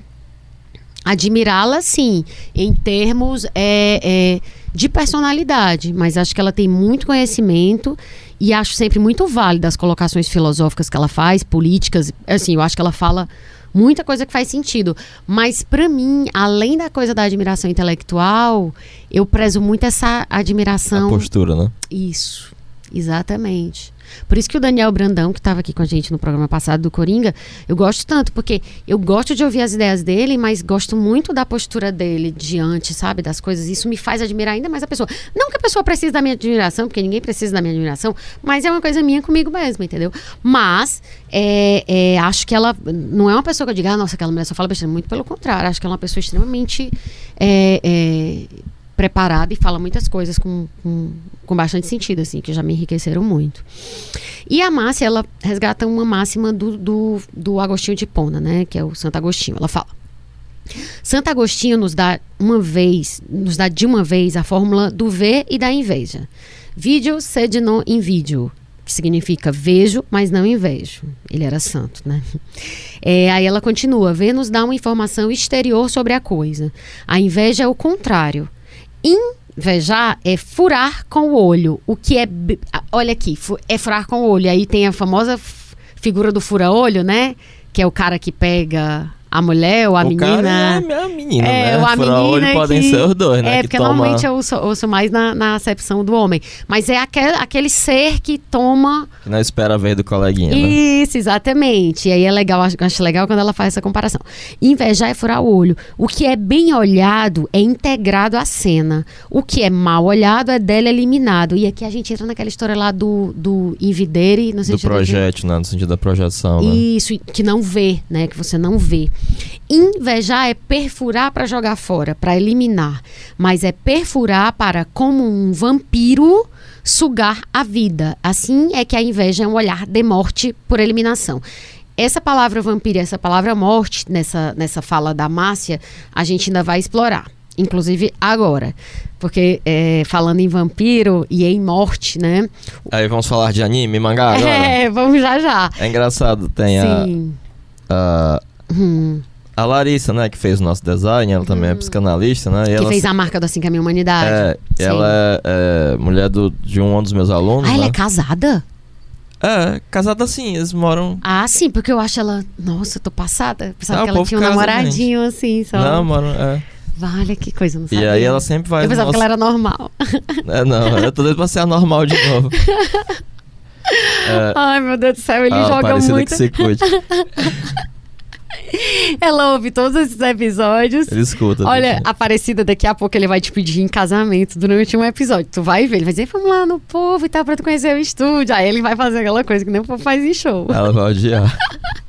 Eu imagino, mas não, é que ela tá assim, ó, sendo cercada. É, aí a, a, a, Larissa, ela fala que, assim como na psicanálise tem o Chico Buarque, né? Sim. E que os psicanalistas não cansam de falar das mulheres de Chico Buarque. O Chico Sim. Buarque da psicologia analítica são os mangás. Ah, é verdade, eu nunca tinha Especial, Especialmente o, o Evangelho. Muito bom, ela disse isso mesmo, disse, foi? Disse, sou genial. Gente, que massa. Então, a gente vai já chegar no mangá. Mas antes disso, falando de Vampiro e de Morte, o Newton Bonder, que é um rabino maravilhoso, ele fala, né, no A Cabala da Inveja. É, o invejoso está diante de seu próprio cadáver, pois não é mais capaz de sentir por si só. É, portanto, uma alma penada, um vampiro que se alimenta não de vitalidade própria, mas alheia. E aí, é nessa coisa, Heráclito, eu fiquei pensando na expressão morrendo de inveja. Tem muito a ver, né, com isso que a Márcia fala e o Newton, né? O Newton Bonner. É, aí casa perfeitamente com o exemplo que, que eu tinha te falado, do Fullmetal Alchemist, né? Que é o mangá. Que é um mangá e anime Sim. é muito famoso, né? É um dos mais brilhantes que já foi feito, né? Sim. É, em que existem homúnculos, né? Uhum. Que são uhum. seres humanos artificial, artificiais que têm poderes. E um deles, cada um deles é um pecado capital. Sim. E aí tem o envy, né? Que é a inveja, né? Uhum. E o envy no frigir dos ovos, né? Eles se são poderosos porque eles consomem almas humanas na forma de pedra filosofal. Vampirizam, né? É, exatamente. E, a, e apesar de serem pessoas muito seres muito poderosos, no frigir uhum. dos ovos, o envy particularmente, ele tem muita inveja dos humanos. Ele tem inveja dos laços que se estabelecem entre os humanos, ele tem inveja da vida que os humanos levam, né? E eles são uhum. eternos, são indestrutíveis, são muito poderosos. Mas quando aparece, quando ele fica fraco, aparece a forma genuína dele, é só Sim. um vermezinho, bem asqueroso, a bem nojento. A própria palavra, né, como tu falou, homúnculos, né, tipo, a própria palavra já dá conta da pequenez, é, né? Exatamente. Da coisa, esse hominho, essa coisinha. É, no caso, é, desse, desse mangá, que é um anime também, né? Tu falou anime? É anime que fala? Eu chamo de anime. Ah, tá. Que é Full Metal Alchemist. É, no caso deles, eles. Todos esses sete pecados capitais, é, esse- isso eu fiquei em dúvida. Os sete, eles se alimentam da alma dos humanos? Todos são, mas aí o. Envy ele tem o poder de se transformar, de mudar de forma e virar outras pessoas. Entendi, entendi. E a forma dele é muito repugnante. Entendi. Eu até fiz uma leitura que era que a inveja pode se travestir de outros sentimentos. Mas aí tu deu uma outra leitura que eu achei interessante. É, e aí ele é justamente. E no frigir dos ovos, quando Hum. fica muito claro que ele tem inveja dos humanos, spoiler alert, Sim, é, ele se mata. entendi. E é muito pesado, até te mostrei a cena, né? A morte dele é, é muito, muito Gente, carregada É emocionalmente. bem interessante tu falar isso, que quando ele sente muita inveja, no final dos contos ele se mata. É, porque a gente vai falar ainda também dessa relação entre morte e inveja de novo, ainda hoje, e tem bem a ver isso que tu tá falando quando a gente for falar do Moisés. É, eu pensei, imaginei a inveja se travestindo de vários outros sentimentos, e aí por isso que ele tomaria várias formas, mas tu É, e disse ele, outra coisa. ele tem inveja dos humanos, né? Então ele assume a forma dos humanos. Ou seja, é, o, o desejo vai sempre mudando, à medida que ele vai vendo outras coisas, ele vai querendo aquela outra coisa e aquela outra coisa, E querendo ele ser nunca outra pode coisa. ter, né? Porque ele nunca pode ser um humano de verdade. E aí, no caso perfeito, você ter falado da morte e, e da vampirização aí agora no contexto do anime, porque o que eu falei do Moisés já tá aqui. Que é ele mesmo vítima da inveja quando Josué se torna um novo líder. Vou dizer, um novo líder. O novo líder Ah, que horror. dos israelitas. E aí ele chega a confessar: uma centena de mortes são preferíveis à dor da inveja, né? Porque ele era o líder e aí ele depois perde, né, esse lugar para Josué. E ele fala que quer continuar, que Deus permita que ele fique lá e tal. Só que já sabia que isso não ia dar certo, né? E aí depois quando ele vê, tem tipo a entrada num templo, Josué entra e ele tem que ficar fora ele não tem mais a prerrogativa de poder entrar num determinado lugar, enfim. E aí ele fala isso, que é preferível a morte à dor Uma da inveja. centena de mortes, Isso. a dor da inveja. Aí eu lembrei o que tu falou da morte do, do, do homúnculo da inveja, né? Nesse, É, ele preferiu morrer a... isso. É bem, bem assim, tipo, conectado aí. E é, uma outra coisa, a gente falou do Agostinho, e aí eu entrei na fala da Márcia sobre ele, mas voltando a uma frase especificamente dele, ele diz: a inveja litiga acerca das excelências, né? Ou seja, quem é o melhor, quem é isso, quem é aquilo. E eu lembro também, nessa hora eu lembro da coisa da rainha da Branca de Neve, né? Que é quando ela diz espelho, espelho meu, né? Existe alguém mais bela do que eu. E ali o que ela faz é motivada pela inveja, porque ela. Não é ela que ela. não é mais a mais bela, Isso, né? ela não quer a beleza da outra. Ela mas quer que a ser outra a mais viva. bela, É. né? Porque ela poderia ser bela também, né? Isso, ela quer ser a mais. E aí ela manda matar, né? A, a, de novo a questão da morte. Porque ela não só manda matar, como ela quer comer o coração da Branca de Neve. Isso, que aí tem a coisa é, é- é xamânica, né? Tem a coisa É, de você tem se todo- tem um apropriar. da- Canibalismo, né? Ainda tem essa coisa. Isso, Ao devorar o, a- o- algo do seu inimigo, você devora isso. a qualidade do seu inimigo. Que né? é logo o coração, né? Muito louco isso, né? Que tipo, ela é a rainha má que, e, a, e a Branca de Neve seria a boa, né? Pois é, ao devorar o coração, devoraria as qualidades dela, Pois né? é. E depois a gente chega no budismo tibetano. E aí eu fui pesquisar. Eu nem sabia que o budismo tibetano era tão novo. Ele surge por volta de 650 já. É, ele é um budismo recente. Pois é, não sabia. E aí, 650 depois de Cristo. É, tudo agora já é depois de Cristo. E aí, segundo o budismo tibetano, tem 84 mil venenos, de novo a palavra venenos, da mente, né? Ao mesmo tempo que existem 84 mil caminhos para se livrar desses venenos que foram ensinados pelo Buda. Hum, nossa, muita Uma vez coisa. eu tava Meu Deus do numa, numa palestra Hum, de uma monja, que ela nem queria ser monja, assim, quando o, sim. Um dos caras que introduziu, esqueci o nome dele, Hum, que droga, é, que introduziu o budismo tibetano no Brasil, no Rio Grande do Sul, né? sim. É Ele- o Padma Santen? Lama Padma Não, Santen? não, não, o santo Ah, é tá. muito depois, nem tibetano santo tem, é um rapaz, um cara tibetano mesmo. Ah, tá. O cara que Entendi. introduziu mesmo. Mas o né? Padma Santen é do budismo tibetano, É, né? é, eu sempre diferencio Santen. assim, tibetano é o coloridinho e o zen é o preto. e É o preto. branco. E aí, né? Sim. Não, mas ele. Nada a ver, não. Sim, bem mais É. antigo. É, não, esse cara é bem mais antigo, bem mais. Sim. E. E aí ela veio aqui, né? Porque ela tem algumas pessoas que são. Que ela coordena essa sangue. E ela falou essa história, né? Sim. Ah, não, tem 80. e- De acordo com as escrituras, em Pali, o Buda ensinou 84 mil. E aí alguém levantou a mão e perguntou: E quantas você sabe? Ela disse: Hã? Ai, não, só sei uma mesmo. Eu só aprendi uma, tá bom, não consegui nem. tipo, é, você deve saber, né? Você é a monja. É, não, eu achei tão engraçado. E quantas você sabe, né? Você sabe. E ela tomou um susto, e disse, não, não, só sei uma mesmo. Aí foi explicar que nem queria ser monja nem nada. E que foi ordenada quando tava perto de morrer, e contra a vontade dela, porque ele disse que ela tinha que continuar isso aí e tal. E ela, ah, tá bom. Nossa senhora. Ah, quando ela tá perto de morrer, tudo bem. Ele que tava contando a história dela, né? Não, ele que tava perto de morrer. Sim, e sim. aí a ordenou e disse que ela ia continuar essa ah, prática. tá. E aí ela. Ah, sim. Ele, E ela ela topou, perguntou né? pra. Entendi. Tipo assim, tudo bem, né? É. É estranho. Eu pensava que era de uma forma bem mais assim, nobre, Não, né? que a não, pessoa. não. E aí ele fala desses 84 mil venenos é, da mente, mas que existem os cinco principais, né? Que seriam a ignorância, o apego, a raiva, o orgulho e a inveja barra ciúme. É, são as kleshas. Pronto, até procurei esse nome, mas não achei, Heráclito. É bem difícil encontrar esse nome aí com CH ou com SH e É que etc. é com K. Pois é, eu escrevi com, com K mesmo, mas não Vixe, depois eu te mando então. Não achei. Enfim, mas. É, e aí o, fe- o veneno fundamental pro, pro, segundo o budismo tibetano é a ignorância. Porque ela leva o apego, é que apego é noção de egoísmo, né? E que por sua vez leva a raiva. E esses são os três venenos principais, portanto. Que é eles é que produzem o orgulho e a inveja barra ciúme. Inveja barra ciúme a gente vai falar depois a diferença. A inveja pro ciúme. E é, o interessante é que, assim como o Ovídio, é, o budismo tibetano também representa a inveja como um- uma divindade demoníaca, aquilo que a gente falou antes. É isso, porque existe o ensinamento dos bardos, né? As Sim. pessoas pensam que o ensinamento do bardo é só o bardo da morte, o bardo do vir a ser, né? Mas não, tem inclusive o bardo do sonhar, né? Tem o bardo desta vida. Bardo quer dizer transição. Certo. E aí existem ah, as seis possibilidades de renascimento, né? Uhum. E uma delas é como Ashura, né? Que são os Eu falo deuses. Ashura, eu falo Azura. É, pode ser. A Azura é mais bonito, né? Eu nem sei, eu nem sei se é bonito, é porque eu só leio assim, A-S-U-R-A-S. É. Mas é que assim, como tu faz essas coisas no, no japonês e não sei o que, aí eu fico na dúvida se eu tô lendo. do Eu acho que é. Asura mesmo. De qualquer sorte, Asura. né, tem, são os deuses invejosos, algumas vezes trazidos como titãs, né? Sim. E por que, que eles são invejosos? E eles são muito. A inveja causa neles uma ira também. Uhum. É, a- nessa encarnação, o único sentimento que você tem é a inveja.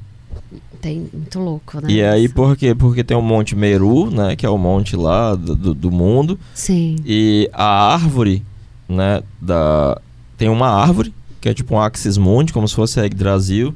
Uhum. E as, as raízes dessa árvore ficam no mundo dos Asuras. É como se fosse uma árvore da vida, é isso? É. E a, no mundo dos, dos Devas Sim. fica o topo da árvore, de onde nascem frutos. Que os devas são os deuses, Isso. né? Nascem frutos que dão a imortalidade. Uhum. E aí eles ficam muito pé da vida, porque as raízes estão lá, eles estão se alimentando das coisas dele, mas são os Devas que obtêm. E eles frequentemente fazem guerras. Entendi. E eles não são tão imortais quanto os Devas, né? E eles são, os Devas são muito mais altos, e a única maneira de matá-los é decapitando. E eles só vão lá lutar e morrem aos, às centenas, inutilmente, porque eles não são capazes de derrotar Entendi. os Devas, né? Na verdade, eles nunca vão ganhar, né? É, É, que nem exatamente. vilão de, de, de, de Mas a inveja faz com que eles travem essas guerras inúteis de novo e de novo contra os É a única Devas. coisa que move eles, né? É, e você vê que a inveja é uma guerra inútil, né? Sim. Uma, uma coisa interessante é que eles são chamados de antideuses, né? Também. E, e aí, o, uma coisa que eu, que eu vi, na época que eu estava pesquisando sobre a coisa da, da raiva, eu estava pesquisando sobre a raiva, eu lembro. Essa coisa dos azuras, foi a primeira vez quando eu estava pesquisando sobre a raiva, eu lembrei. E aí eles se distinguem dos outros deuses por- porque eles são viciados nessas, nessas paixões, né? Nessas paixões. Aí você vê que, é o- que há uma metáfora psicológica nessa coisa Sim. do nascimento, né? Porque existem algumas pessoas que de fato são marcadas pela ira, outras pessoas que são marcadas pela inveja e que não conseguem viver de uma forma que não seja assim. Elas são compulsivamente tomadas por esses sentimentos e todos os outros sentimentos são suprimidos por essa Eles Por ficam, isso, né? ficam é, é, nublados, né? É, Por são isso. como se fossem asuras, né? Entendi. E aí, ele, é, é, uma coisa que eu vi sobre eles é que ele. É justamente a palavra é essa, triste. É, é um dos. Você renascer como um azura, né, assim, no contexto da reencarnação, né? É, você ter um, um renascimento triste. É, mas o único que não é triste é como ser humano. Pois é, né? É o único E renascimento avalie, né? favorável. Até como Deus é um renascimento triste. Como, como dizia um, um conhecido meu, inclusive, aliás, isso é muito complexo, porque assim, se o, se o bom é como humano e a gente tá aqui reclamando, né? Imagine. Mas, na verdade, é, eles consideram bom por quê? Porque tem a questão do livre-arbítrio? Não, porque... porque Hum. é o único em que se pode alcançar a libertação. Hum, como os deuses, Não. não. Que coisa louca. Porque eles não têm necessidades. Entendi. Eles vivem no prazer, vivem no. Entendi. Estão no outro plano, né? É, alguma uma pessoa pode acumular um carro muito positivo, renascer como um deus Sim. passar milhares de anos na indolência, fazendo nada, esgotando esse karma e. Entendi. Aí volta de novo pra, pra roda. É, uma coisa que é interessante é que ele é considerado esse, renascer como azura é tão triste quando como renascer como um animal irracional, É um dos renascimentos, é no reino dos animais, que é marcado pela ignorância. uma criatura do inferno do É um purgatório. demônio. Ou seja, viver sob a inveja é, é, é como você ter uma vida só nesse plano do animalesco irracional, porque animal a gente é, né? É como se você vivesse uma vida não refletida, sem autoconhecimento e, enfim, sem uma busca maior, sem tentar superar, né? É, porque na inveja você não se enxerga e tá o tempo Sim. inteiro querendo impedir que o outro consiga, né? Isso. E aí isso impede uma autorrealização. Isso. E é, isso é, é, é- é por si só. Tem até uma frase maravilhosa que eu não vou lembrar de quem é, mas que ela diz assim: "Inve- é, inferno não é um lugar para o qual você vai. Mas uma coisa em torno de você. E aí é bem essa coisa do, do, do Azura, né? Porque se é comparado a, a renascer como um animal racional ou como uma criatura do inferno purgatório, então significa que ele está vivendo uma vida terrível, tá no inferno antes de ir para ele, oficialmente, né? Quando É. você acredita em inferno, claro. É, e aí o, o interessante é que os seres, né, um ser pode ir para a forma de um azura, porque na sua forma humana eles tinham boas intenções, mas cometeram ações más, como ferir ou prejudicar os outros. Ou seja, não basta só ter boa intenção É, não. para os budistas. É assim, não é o que você pensa que diz que quer, é o que você faz, né? É aí que vai ser é o que vai te medir, digamos assim. E o doido também é que eles têm uma vida melhor que as dos humanos. Mas aí como eles só ficam tendo inveja É, dos porque eles são mais deuses, poderosos, vi- têm vidas longuíssimas. Era para ter uma vida bem feliz, mas não. Eles só ficam se comparando, se comparando. E diz que os, os deuses veem os azuras do jeito que os. Quer dizer, os, anim, os azuras veem os deuses da forma que os animais veem os humanos. Assim, não tem muita. É como se não houvesse conexão entre essas duas criaturas. É louco, né? Isso. É, a gente Como tem que se sempre lembrar Bem rebaixados. que independente de existir metafisicamente ou não azuras ou devas, né? Sim, claro. que eh, os deuses origina eles representam vivências interiores Uhum. e provavelmente em termos psicológicos originaram-se delas, né? Sim, E aqui quando a gente trata dos asuras, a gente está tratando de uma vivência interior claro. da, da inveja e das eh, eh, dos resultados da inveja, né? Claro, perfeito. Na verdade, é, é, quando a gente está falando de mitologia, é, é sempre aquilo que tu gosta de lembrar. Importa pouco se existe historicamente, se existiu, se vai existir. O que interessa é que a gente está falando aqui de realidades psicológicas, né? É, e aí o São Tomás de Aquino, é, que é de 1225 a 1274, a vida dele, ele diz que a inveja é uma tristeza que se sente em relação às coisas boas dos outros. Também uma afinidade com que a gente já vem discutindo. E para ele, a inveja tem algumas filhas, que são a murmuração, que é falar mal por fofoca, ou seja, na boca, a boca pequena, né? É a detração, que é falar mal abertamente de alguém, o ódio, a exultação pela adversidade alheia, ou seja, quando alguém se ferra, você fica feliz, e a aflição pela prosperidade alheia. Ou seja, quando você olhar isso aqui, uma dessas cinco coisas, provavelmente É fruto da É, inveja, da árvore da inveja. Exatamente. O Descartes, é, que fica ali mais ou menos 1595. É só, só um negócio, porque isso me lembra muito uma coisa que eu gosto do Oscar Wilde, né? Sim. Que ele fala Adoro que... aquele homem, maravilhoso. Não é? É, toda forma de crítica, muitas vezes, é, um- é, uma, é uma forma de autobiografia, né? Sim. É, isso é, é bem verdade, né? Assim, pô, especialmente se a gente pensar nesse Sim. aspecto projetivo da. E que esse falar mal da inveja é como naquele texto do Kierkegaard que eu te mostrei, né? Hum. Que é uma espécie de prestar homenagem ao contrário, né? Porque se está prestando homenagem à pessoa pelas a- às Você tá avessas, falando daquela né? coisa dele sobre o- a coisa do hater, de como lidar com o É hater. isso, exatamente. no caso dele. É, eu lembro que é uma coisa assim, de que ele trata. Eu tô confusa, porque agora eu li dois textos lá, que, daquele que tu me Daqui a pouco eu hoje, recupero aqui o texto Que é, é tipo assim, é, nos dois. Ah, sim. Na verdade, é, é sempre assim: aquela pessoa, ela te odeia ou ela te detrata como uma forma de, te- de chamar a tua atenção É, exatamente. né? E no caso do Descartes, é, em Paixões da Alma, que aí foi um livro que tu, foi um, um texto que tu me indicou, é, tu pode ler essa, essa passagem dele? Abre aspas. E aí vem Descartes. Não é Ah. Descartes, pessoal, é Descartes. o que se chama comumente inveja é um vício que consiste numa perversidade de natureza que leva certa gente a se desgostar com o bem que vê acontecer aos outros homens. A inveja, portanto, é uma paixão. É uma espécie de tristeza mesclada de ódio, exatamente como os Asuras, né? Uhum. Que nasce do fato de se ver acontecer o bem àqueles que julgamos indignos a- dele. É engraçado, pro, pro Descartes, diferente pro Aristóteles, podia ter uma inveja boa. Porque, por exemplo, se você visse uma. Visse, a louca. Se você visse uma pessoa que é uma nulidade e ela conseguindo algo bom, pro Descartes, essa inveja era boa. Porque você não tá querendo que uma pessoa que não merece tenha algo. Então, na acepção dele, a inveja pode ser positiva. Para Aristóteles, não. Ela é sempre negativa. E essa concepção do Descartes, Heráclito, me lembrou é, a peça Otelo, do Shakespeare. Ah, sim, com certeza. Né? Porque o Otelo, ele tá a serviço da República de Veneza, se casa com a Desne- Desdêmona, e aí, quando ele é nomeado governador do Chipre, ele indica o Cássio, que é primo da Desne- Desdêmona, como auxiliar dele. E aí, desse, disso daí, dessa, dessa movimentação política, surge a inveja do, do Iago, Iago. né? Que ele dizia, puxa vida, eu que mereci essa promoção e esse cara tá ganhando Porque isso. ele era o soldado mais antigo de Otelo. Ai, puxa vida, é nepotismo, né? E aí ele trama a vingança é, é, insinuando, né, que a, que que a mulher... Otelo, do- finalmente, spoiler alert, Isso.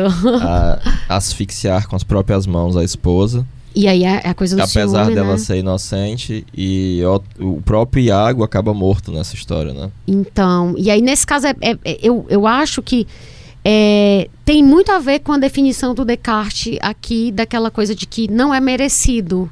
Né? Então, quando você vê alguém tomando parte de algo, sendo beneficiado por algo que não é merecido. Mas, enfim, é inveja. Tudo bem que ela pode ter uma justificativa ou não. Sim, pois é. Aí só a coisa do, do Kierkegaard que eu tinha te Sim, daquele né? texto lá do Brian É. Pickens, né? Exatamente, é um site maravilhoso, depois você vai dar uma olhada. Não, tipo, a gente vai indicar hoje, aqui no Pois final. é, então. Ele fala sobre essa coisa do invejoso que, que é hater e tal, né? Uhum. Que ele diz, mostrando que eles não ligam pra mim, Hum. ou eh, se preocupando em, em que eu saiba que eles não ligam pra mim, isso ainda denota dependência. Uhum. Eles me mostram respeito precisamente mostrando que eles não me respeitam. Sim, sim. Porque tá agindo. É que nem o filho que quer se revoltar contra o pai Ainda fica tá esculhambando o pai. pai, é, é tipo, mesmo? olha, se você fosse indiferente a isso, tudo bem, mas você tá gastando energia pra dizer É, que. e você vê que há uma dependência do invejoso daquele que ele inveja, né? Sim, sim. Essa questão de hater, inclusive, eu acho que daria um outro programa por si. Porque, assim, eu, eu tento não eu tento não ser hater de ninguém. Eu posso gostar e posso não gostar de várias coisas na minha vida. Aí perde-se muito tempo odiando as pessoas. Mas você empregar a sua vida sendo hater de quem quer que seja é muita perda de. Eu não sou hater nem do Satanás, quanto mais de, de coisa, porque é muito surreal, assim. É uma. É você ser súdito mesmo. É mais ou menos a ideia que, que o Kierkegaard coloca, né? É você ser súdito. Só que você não tá no altar do amor, você tá no altar do ódio, né? Mas você tá gastando ali a sua vida, o seu afeto, a sua energia. E aí, falando em tristeza, é, tem uma coisa que eu lembrei, que eu tinha lido há um tempo do Osho, que ele fala que a raiva, não que eu seja mortinha pelo Osho, não. Eu acho que ele falou coisas que fazem super sentido, mas eu não gosto de endeusação, né? Então, vamos lá. Mas é, o, o, o Osho ele fala que raiva e tristeza são emoções intercambiáveis. A raiva é a tristeza ativa e a tristeza é a raiva inativa. Você fica triste apenas em situações que não pode ficar com raiva. Acho isso massa. Ele diz assim, por exemplo, se teu chefe faz uma coisa que tu odeia e tu não pode fazer nada contra ele, entendeu? Na frente dele, tu pode demonstrar tristeza, porque tu não pode demonstrar raiva. Então é meio que eu gostei disso porque isso Faz lembrou, sentido. né? E, e na época que eu li não estava no contexto de inveja, mas eu lembrei e, e achei muito boa, assim, bem correlacionada. Aí a gente vai para Melanie Klein, psicanalista, pós-freudiana, e ela veio de oit- 1882 a Freud ainda era vivo 1960. quando ela começou a publicar. Pois é, diz até que ela criticou uns textos aí, houve, houve alguma É, o, o coisa Freud aí. a criticava. é, Houve uma crítica mútua aí. É, isso, isso. Ela teve alguma e coisa. ela tu disse- teve uma treta também com a Ana Freud. Pois é, eu, eu tinha lido essa e tu me falou que ele não gostava da Melanie Klein. E aí, segundo a teoria da, da Melanie Klein, a inveja remonta a momentos primários da relação do bebê com a frustração e a satisfação. É, e aí, aspas dela, né? O primeiro objeto a ser invejado é o seio nutridor, pois o bebê sente que o seio possui tudo que ele se- deseja e que tem um fluxo ilimitado de leite e amor que guarda para sua própria gratificação. Isso é a teoria lá da Klein, né? E aí, a raz... agora não é mais a aspa, fecha. É, tem razões psicológicas muito pertinentes, a Klein diz, né? Para que a inveja figure entre os pecados capitais. Aí ela fala uma coisa que eu acho interessantíssima, que a inveja é inconscientemente sentida como o maior de todos os pecados, por estragar e danificar o objeto bom que é fonte de vida. Essa concepção é consistente com a descrita pelo filósofo inglês Geoffrey Chaucer em The Parson's Tale. E aí esse autor diz, né, citado pela Klein, é certo que a inveja é o pior de todos os pecados, porque todos os outros são pecados apenas contra uma virtude, enquanto a inveja é contra toda a virtude contra tudo que seja bom. Eu achei isso tão interessante, Heráclito, porque eu nunca tinha parado para pensar nisso. E é uma coisa que o, o Karnal fala na fala dele lá na- no Café Filosófico, e que o Joeni Ventura fala muito no livro dele, O Mal Secreto, que no final a gente vai indicar, é que a inveja é o pecado envergonhado, né? Todo mundo diz, ai, porque eu sou da luxúria, eu sou muito guloso, eu sou muito... Ai, que preguiça. Mas a pessoa não fica dizendo, ai, como eu sou invejoso, né? Então ele, ele, eles usam essa. Que é uma ideia que eu acho que o Zueni trabalhou muito bem isso. Da, e aí na, na- no prefácio do livro dele, inclusive que até usei uma parte para sinopse desse episódio de hoje, a pessoa não, não fica espalhando a própria inveja, né? Eh, Do que é que ela sente inveja. No máximo falar, ah, é porque eu tenho inveja branca de não sei o quê. Que, como o é canal uma disse, é puro racismo. né? É, que é uma bobagem. Associar o branco ao bom. É, e, e não, porque não tem como, me- mesmo que não existe o termo branco, a inveja é boa, mas não é inveja boa, porque você não querer que o outro tenha, a não ser que você não queira que o outro tenha um mal, mas normalmente não é o caso da inveja, né? Aí já seria a generosidade. Seria outro sentimento. E aí é interessante a gente diferenciar a inveja de ciúme, né? Porque às vezes podem, as pessoas podem confundir um pouco. Para Melanie Klein, de novo, a inveja é o sentimento raivoso É de que- engraçado que Ah. vários autores associam inveja à raiva, né? Curioso. Muito, muito. A raiva. É, é Você vê que a metáfora do Asura É, captura isso a muito raiva bem, né? e a tristeza, É. né? A raiva e a tristeza. E aí, é, é, pra Klein, o que é que ela diz que é a inveja? É o sentimento raivoso, voltando à palavra que tu trouxe, resgatou, de que outra pessoa possui e desfruta algo desejável. Sendo o impulso invejoso o de tirar esse algo ou estragar.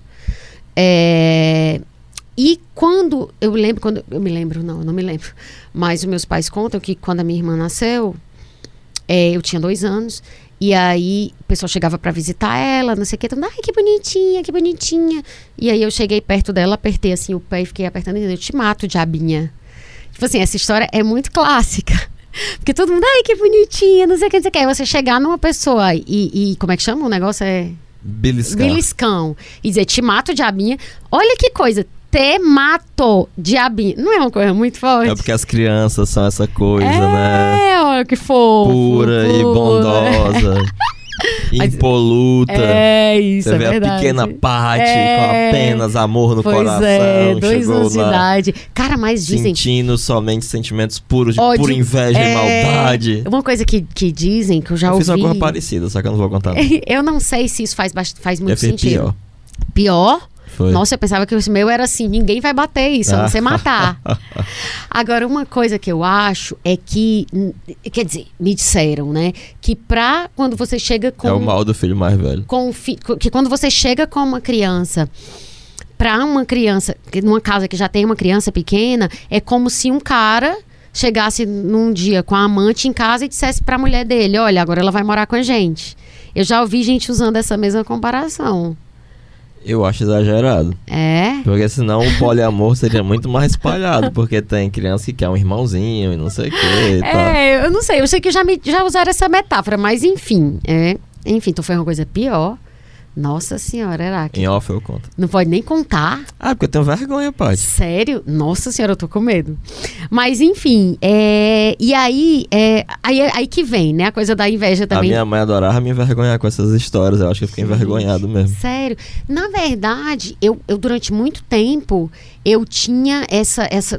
Na adolescência, até adolescência, eu brigava muito, muito, muito com as minhas irmãs. Muito. Quer dizer, principalmente com a, com a que era imediatamente mais A próxima. diabinha. É, mas depois, é, enfim, depois as coisas vão, vão se ressignificando, sendo colocadas de outro jeito. Mas durante um tempo, nossa senhora, eu tinha verdadeiro horror a ela. E ela me endeusava, a Pob. Irmã mais velha, sempre endeusado, né? Pelo... Então, e aí a inveja pressupõe a relação do indivíduo com uma só pessoa e remonta, segundo a Clay, a essa mais arcaica e exclusiva relação com a mãe. Já o ciúme ele é baseado na inveja, mas envolve uma relação com pelo menos duas pessoas. Ele diz respeito principalmente ao amor que o indivíduo sente como lhe sendo devido e que foi tirado ou está em perigo de selo, né, por um rival. Na concepção corriqueira do ciúme, um homem ou uma mulher se sente privado é, é, por uma terceira pessoa, né, da pessoa amada. Eu prefiro a concepção freudiana de ciúme, mas a gente vai ter um episódio Sim. só pra isso, né? Não, um episódio só pra isso, não, mas eu vou falar dessa coisa da, da, da visão do Freud. Mas pode falar. Diz por que tu prefere, pode falar, não tem Não, problema. mas o não. tema, o tema é, é, Hum. é porque o Freud ele fala de um ciúme paranoico, né? Ele fala de alguns Ah, tipos- sim, não, que ele aprofunda. É, bastante. Ah, sim, tu tá falando no episódio sobre, sobre o ciúme. Sobre o ciúme. Ah, É. tá. Eu fiquei imaginando que era a inveja pro Freud, entendeu? Ah, não, não. a gente ainda vai ter um episódio sobre ciúme. Aguarde. Sim, a gente vai ter. Ciúme. E, Pam, pam, pam. e aí, aspas de novo pra Klein, porque ela fala uma coisa bem interessante. Outra coisa interessante. É, a atitude geral para com ciúme difere da que se tem para com a inveja. Na realidade, em certos países, particularmente a França, o assassinato induzido pelo ciúme acarreta sentença menos severa. Aqui também. A razão para. É, é, na verdade, esse livro é antigo. Eu acho que talvez na França nem seja mais assim hoje. Porque É capaz. era um livro foi, né? antigo, é. E como falou, né? O crime passional, Crime passional. Defesa da honra e tal. E aí ela diz: a razão para essa distinção se encontra no sentimento universal de que o assassinato de um rival pode subentender amor pela pessoa infiel. Isso significa que existe amor pelo bom, né? E que o objeto amado não é danificado e estragado como seria pela inveja. Pode-se dizer que a pessoa muito invejosa é insaciável, que nunca pode ser satisfeita porque a sua inveja brota de dentro e, portanto, sempre encontra um objeto sobre o qual se focalizar. O que ela diz basicamente o seguinte: o ciúme, a pessoa ainda diz assim: olha, mas tem algo que ele pode amar, por isso que ele cometeu esse, cometeu esse mal. E no caso da inveja, zero, entende? É como se nada a pessoa amasse nem considerasse, ainda que seja bem surreal você dizer que a pessoa matou porque ama, né? Jamais É, essa isso seria interpretação da amor. Melanie Klein é meio assim. É uma coisa bem do senso comum essa coisa de você dizer, olha, mas é porque você amou. eu acho coisado, porque... não gosto não. Eu não É. gosto da Melanie Klein. Pois é, na verdade, o que, que eu achei interessante? Porque o que se fala do crime passional é que a paixão nubla a razão. Então é como se você estivesse fora de si Uhum. e, portanto, é, o crime seria culposo, digamos assim. Eu, eu tô usando os termos de maneira seria menos frouxa, né? grave, É, digamos menos assim. grave seria menos grave porque. Não tem aquele dolo de você ter planejado e vou matar essa pessoa, não. Você foi tomado por uma paixão e naquele momento você fez uma coisa com a cabeça quente, né? Sim. E aí, na ausência desse, desse dolo, do planejamento, do negócio, a coisa se torna menos, menos grave. Mas obviamente ela tenta fazer uma interpretação um pouco mais profunda, né? Uhum. Da existência de um amor que na inveja não, não existiria, só um desejo de destruição e de que o outro não possuísse as- a coisa É. e tal e tal. Pra mim é complicado entender amor no meio de algo destrutivo, porque eu sempre vejo amor é, no sentido de você querer ver a felicidade do outro, né? Então, sempre quando você pensa em algo destrutivo, em, eu acho que a paixão não. A paixão, ela pode sim fazer o mal. O amor, eu não vejo como, assim. Dentro da, pode ser que a minha concepção de amor seja limitada, mas eu acho que o amor em relação a qualquer coisa, a qualquer ser, ele não prevê destruição, sabe? Eu acho que É, sempre é uma talvez. coisa criadora e, enfim. Mas eu tenho um, um viés aqui, porque eu realmente não Hum. simpatizo com a Melanie Klein. Pois é, não, pois, mas eu acho interessante. Até quando tu falou isso, eu disse, não, interessante porque a gente está colocando lá as visões e aí as pessoas, né, pesquisam, se aprofundam, vejam o que, que elas discordam. Acho que ela fala umas coisas válidas em termos de conceito, eu concordo contigo de, do conceito do ciúme, da inveja, mas acho, é, eu tive dificuldade de entender a forma como ela como ela aplica o método dela também. E é interessante isso que, que eu tinha te falado mais cedo, quando eu te perguntei da inveja na clínica. Ela diz que, que a resistência emocional, tanto para homens quanto para mulheres, na clínica dela, é, as pessoas têm mais resistência a assumir inveja do que a assumir ciúme e as próprias questões é, é, edípicas e tal. Isso me surpreendeu, assim. Eu não sabia dessa informação. É, e aí o ciúme, ah, o ciúme. A gente falou da diferença entre inveja e ciúme e agora entre inveja e admiração. E aí tem uma fala do Kierkegaard, que já foi citado hoje, mas é em outro texto, esse é o desespero humano, e aí ele diferencia as duas coisas. Ele diz que a inveja é uma admiração que se É, dissimula, né? E o admirador que sente a impossibilidade de ser feliz, é, é, ele, ele ce- ceder na sua admiração, ele toma o partido de invejar. Ou seja, quando eu não posso admirar ser Abertamente. feliz, é, aí eu invejo. É, ele continua, né? Usa então de uma linguagem diferente, segundo a qual o que no fundo admira deixa de ter importância. Não é mais do que patente, insípida extravagância. Patetice. Patetice. Patetice, insípida, extravagância. Isso. A admiração abandono de nós próprios penetrado de felicidade. A inveja, uma reivindicação infeliz do eu. Isso, isso é legal quando ele fala abandono, abandono de nós próprios penetrado de felicidade. Tipo assim, na admiração você tá bem, né? Você admite que algo é grande e é maior do que Isso, você, e isso, isso. lhe alegra. Isso. Ou mesmo que seja parecido com você, mas você não se importa que aquela pessoa ou que aquela coisa, que aquela situação tenha aquilo, né? É, então essa é a admiração, a diferença entre a admiração e a inveja. Eu fico todo tempo trocando as palavras. E aí a relação, e agora não é a diferença, é a relação entre a inveja e a falta. É, o Santo Agostinho, já citado aqui, ele fala nas confissões, né? Certa vez eu vi o- e observei um menino invejoso. Ainda não falava e já olhava pálido com o rosto amargu- amargurado pro irmãozinho colaço. Quem não terá testemunhado isso? E aí o interessante é que pro Lacan, o que esse menino invejoso inveja não é o peito da mãe, porque o menino não estava mais em idade de mamar. O que esse menino estava invejando, eu acho essa imagem muito legal. Ele diz: é a completude que o irmão parecia estar desfrutando. E aí, para o Lacan, o invejoso empalidece diante da inveja da completude que se fecha. Ou seja, eu vejo algo, eu suponho que aquela pessoa está completa e feliz, e aí, portanto, eu invejo. O Antônio Quinet, que é um psicanalista lacaniano, ele explica isso de uma outra forma que é perfeita. Ele diz que é, portanto, a imagem do outro completada pelo objeto A, que é o objeto inalcançável do desejo, que está na origem da invídia, que é a inveja. O sujeito fascinado diante dessa imagem é afetado por essa vontade de descompletar o outro de seu objeto, pois ele mesmo fora separado do objeto, né? Essa completude é assim atribuída à imaginária, pois o outro é incompleto. Também lhe falta o objeto. É a imagem que simula a completude e a totalidade do outro. A inveja denuncia, na verdade, que o sujeito crê poder reencontrar essa mesma completude que vê no outro. Isso me lembrou muita coisa do Instagram, né? Você qualquer coisa que você vê à distância, ou a vida da celebridade, na revista de fofoca, ou no Instagram, Sim. você vê, você supõe, pô, se essa mulher é desse jeito, é linda desse jeito, ou esse cara é maravilhoso. Ela tem o que me falta. Ele tem tudo. Ele tem tudo. Ela não precisa mais nada. Só que ela é, é- é suposta e falsa. Porque aquela pessoa vai ter as outras questões dela. Achei perfeita essa leitura lacaniana. E aí essa ideia da completude imaginária é, lembrou, me lembrou aquela justamente a ideia da inveja do pênis, né?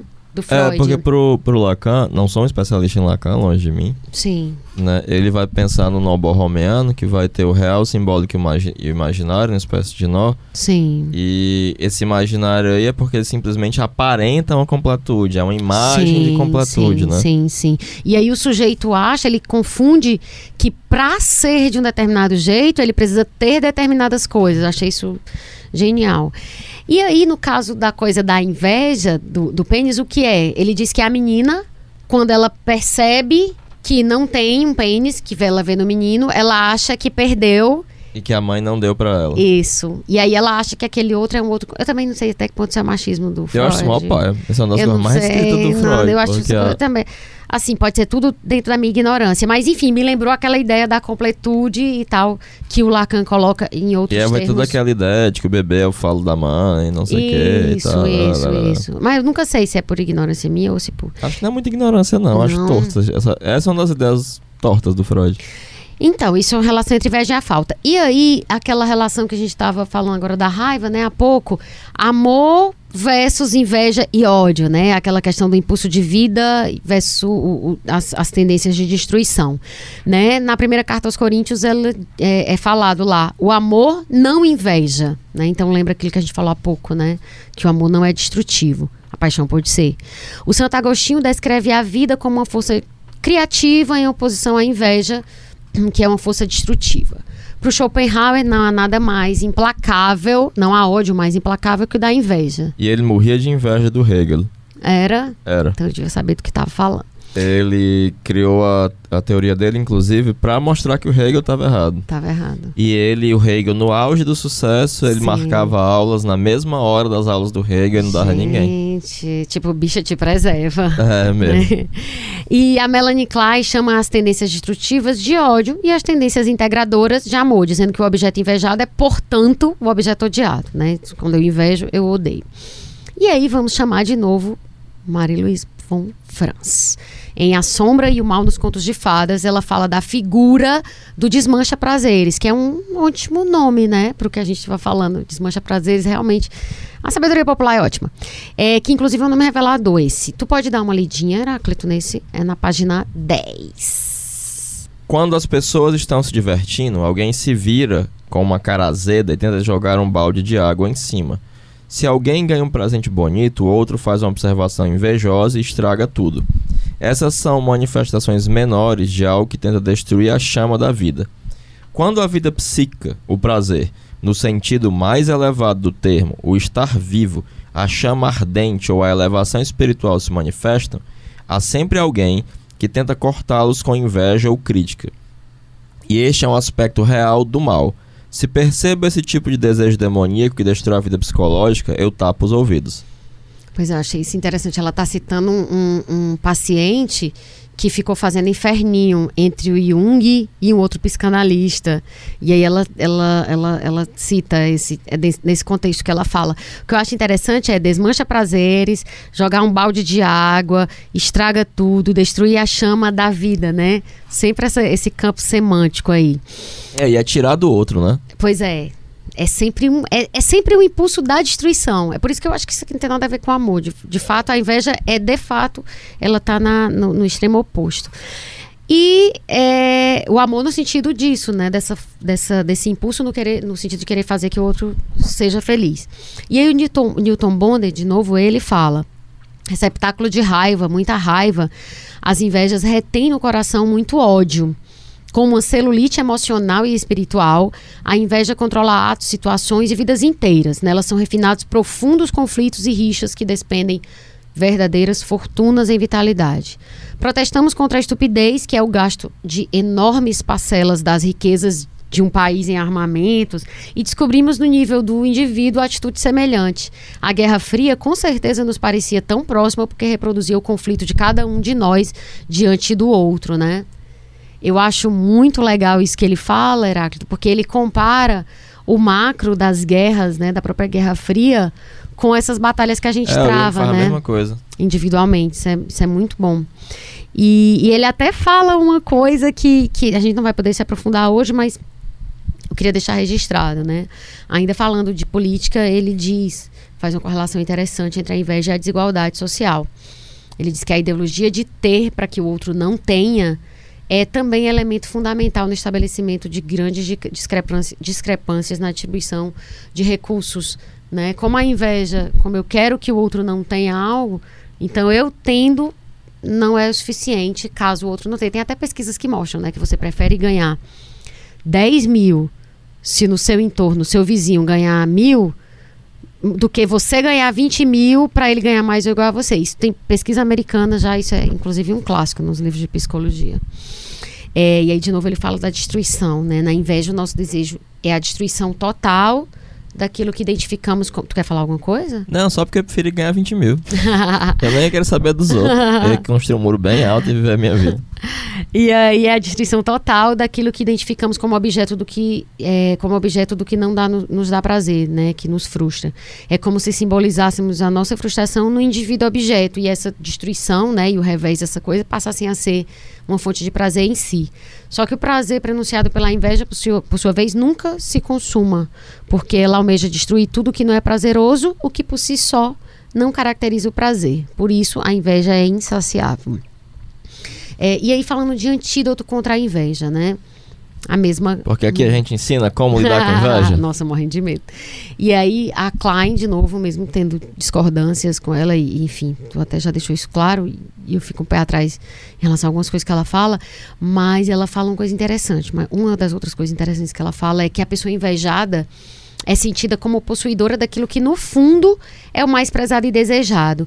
Entretanto, a pessoa que pode, sem rancor e sem mesquinhez, ficar feliz com o trabalho criativo e com a felicidade dos outros, é poupada dos tormentos da inveja, do ressentimento e da perseguição.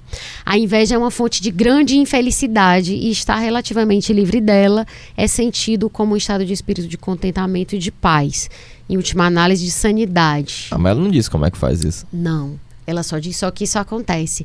E aí, para o como, é, vem uma ideia também do A Cabala da Inveja, do Conder, Bonder, a louca, Leandro Conder na minha cabeça, do Newton Bonder, que ele fala do, do conceito de farguiné, né? Que é uma palavra yiddish que significa você compartilhar a bem-aventurança e a felicidade do outro. E, e aí, nesse sentido, ele fala: olha, isso é um exercício né? Tipo, não tem problema você pensar que você tem que fazer o exercício de ficar feliz com a felicidade do outro. Isso não é errado. Como seres humanos, a gente se exercita e se educa para várias coisas.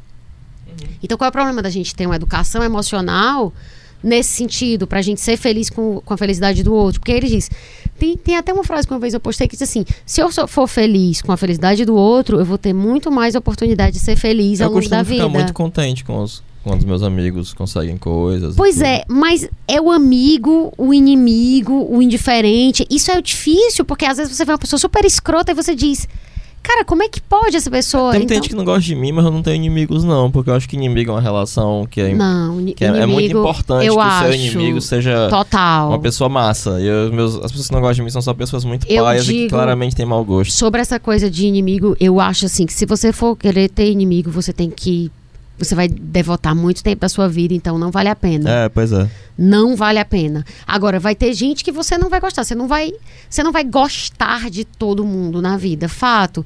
Agora, entre isso, se você dedicar a sua vida a odiar. Tem até um cara que fala, acho que era o Léo Jaime que fala, que tem gente que segue ele no Twitter só pra odiar de pertinho.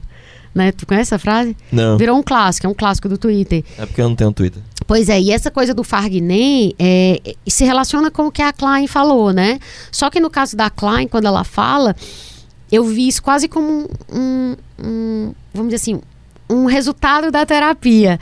Mas quando o Bonder fala é, de que isso é um exercício, né? É um exercício espiritual, um exercício moral, isso fica mais realizável, né? Porque assim, pô, você se educa pra tanta coisa na vida, né? Por que que você não pode se educar pra isso? É, é uma educação intelectual, mas também é uma educação moral, né? Sim, sim. E aí o livro da Clay é Inveja e Gratidão.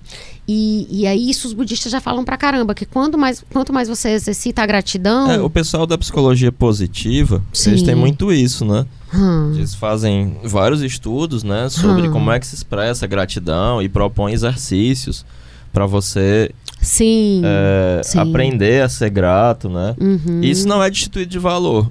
Isso me lembrou muita coisa do budismo. Na coisa do budismo é muito. Você exercitar a gratidão, praticamente, é, quando você começa a exercitar isso, e aí virou uma coisa chata, gratidão, namastê, blá blá blá, não sei o quê. Até rolou um texto na época de uma menina que falava das Paquitas, gratidão, namastê, da Zona Sul, do Rio, não sei o quê. Enfim, mas virou uma coisa banalizada, né? Essa coisa do gratidão. É, mas abusos não tolite uso, É, né? O abuso não impede o uso. E é fantástico. E aí, quanto mais a pessoa vai alimentando essa postura da gratidão, da felicidade com o que tem, não que isso, não isso de uma forma conformista, mas de uma forma, pô, vou buscar coisas, mas, cara, tá massa que esse processo e tal, menos amarga ela vai. É, eu tenho ficando, sempre a assim. impressão de uma coisa que a Marilis von Franz Sim. escreveu, eu li há muitos anos atrás, Hum, de que se você tá envolvido simbolicamente naquilo que você faz, você tá pouco se lixando pros outros. total. Porque aquilo vai é, lhe tomar todo o seu tempo e todo o seu interesse vai para aquele valor simbólico daquilo que está fazendo. A sua bem-aventurança já está ali É, naquele exatamente. momento. E em geral, essas pessoas que vão invejar, elas terão um vazio relacionado a isso. Talvez uma vida desprovida de sentido Sim. e haja alguma motivação nessa raiva, nessa tristeza, nesse ódio pelo outro, né? De continuar vivendo para poder que tirar algo de alguém, né? Para que os, os outros se sintam tão vazios, Sim, a tão linha de chegada, ela. É. a- a pessoa não tá vira- vi- visando o pódio, né? Ela tá visando colocar a perna pro outro cair e não chegar no pódio. É como se fosse uma corrida mais ou menos assim. Você não tá querendo chegar primeiro, segundo e terceiro lugar. Você tá querendo botar o pé, botar óleo pra pessoa escorregar. É, e aí uma vez um, um- um amigo meu, ele, ele ouviu o episódio sobre... Só fazer um parêntese aqui antes da gente concluir. Ele ouviu o episódio sobre a monogamia. E aí ele mandou uma mensagem assim: é, Ah, gostei muito desse episódio e tal. É, achei vocês mais reais e tal. Não sei o quê. Porque nos outros vocês parecem. Gente, isso aqui é o ar-condicionado. Vocês parecem um pouco deuses e tal. Vocês, tipo assim, muito como se a gente estivesse muito distante do tema e tal. Eu disse, "Vixe, estranho, porque. É, eu, eu acho, inclusive, que as falhas que acontecem no episódio eu nem quero que delete, porque, enfim, é legal que tenha erros, eu acho que isso torna a coisa mais autêntica, mas, enfim. Eu acho mais divertido, inclusive, com os erros. Mas ele falou isso em relação aos outros episódios. E aí, tô usando esse, tô falando, fazendo esse preâmbulo para dizer que eu, é, tô, a gente está aqui tratando da inveja e em nenhum momento eu quero dizer que eu sou uma pessoa que não sinto inveja ou que nunca senti inveja, porque É o que é impossível, né? não é. Mas a, a busca é assim. É como eu comigo mesma lido com as minhas questões é, sem despejar em gente que não tem nada a ver, né? Até É, porque isso tem sentir a ver com inveja- autoconhecimento, né? Sentir inveja é humano e é normal. Sim. Agora há uma diferença entre sentir inveja e cultivar a inveja, isso, né? isso. E se Em tornar uma você- pessoa eminentemente destrutiva, né? É, e triste tá, e, é. e consumida por Sim. aquilo, né? Eu acho que o, que o legal é isso, assim, eu, eu fico pensando, é, eu nunca tive coragem de, de, de, de fazer determinado, por exemplo, eu vejo aquela coisa de portal, né, comentário de portal, e as pessoas falam coisas ali anonimamente no G1, não sei o quê, eu fico, cara... eu- é, é muito doido, porque mesmo sob o anonimato, como é que a pessoa tem coragem de falar determinadas coisas, entende? Queria fechar essa coisa desse assunto antes, é, queria que tu falasse sobre a coisa do efeito Benjamin Franklin. Pois é, fala. muito interessante porque o Benjamin Franklin fala disso nas memórias dele, né? Sim. É algo que eu li nesse site que eu li há alguns anos, né? Chamado Brain Pickings. Isso. Pra quem lê em inglês, é um site, acho que é norte-americano. É, é, é brainpickings.org. É. E o nome da autora parece um nome meio russo, então eu não sei se ela é descendente ou tal. Mas enfim, mas o site é em inglês. Pois é, Hum, que o Benjamin Franklin fala de uma experiência que ele, que ele teve, sim. que ele vai dizer assim, que ele vai exemplificar isso que eles chamam, que depois chamaram de efeito Benjamin Franklin. Uhum. que ele estava concorrendo a um cargo Sim. e um cara que ele não nunca tinha falado pessoalmente, Hum. fez um discurso contra ele, detonando ele e tal, e tal, e tal.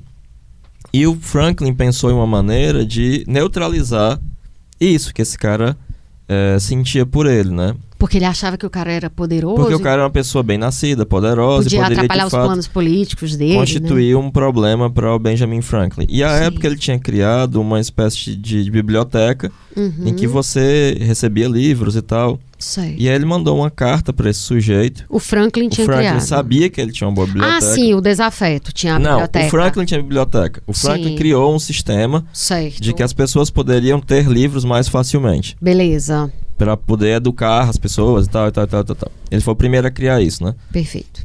E aí esse cara, como era um cara rico e bem nascido, tinha uma boa biblioteca. Uhum. E ele soube que esse cara tinha um livro raro. E aí ele manda uma carta pedindo esse livro emprestado. E o cara imediatamente empresta. Uhum. E da outra vez que eles se encontram, ele faz questão de cumprimentá-lo pessoalmente. Ah, sim, só um parênteses antes, antes de tu fazer o final.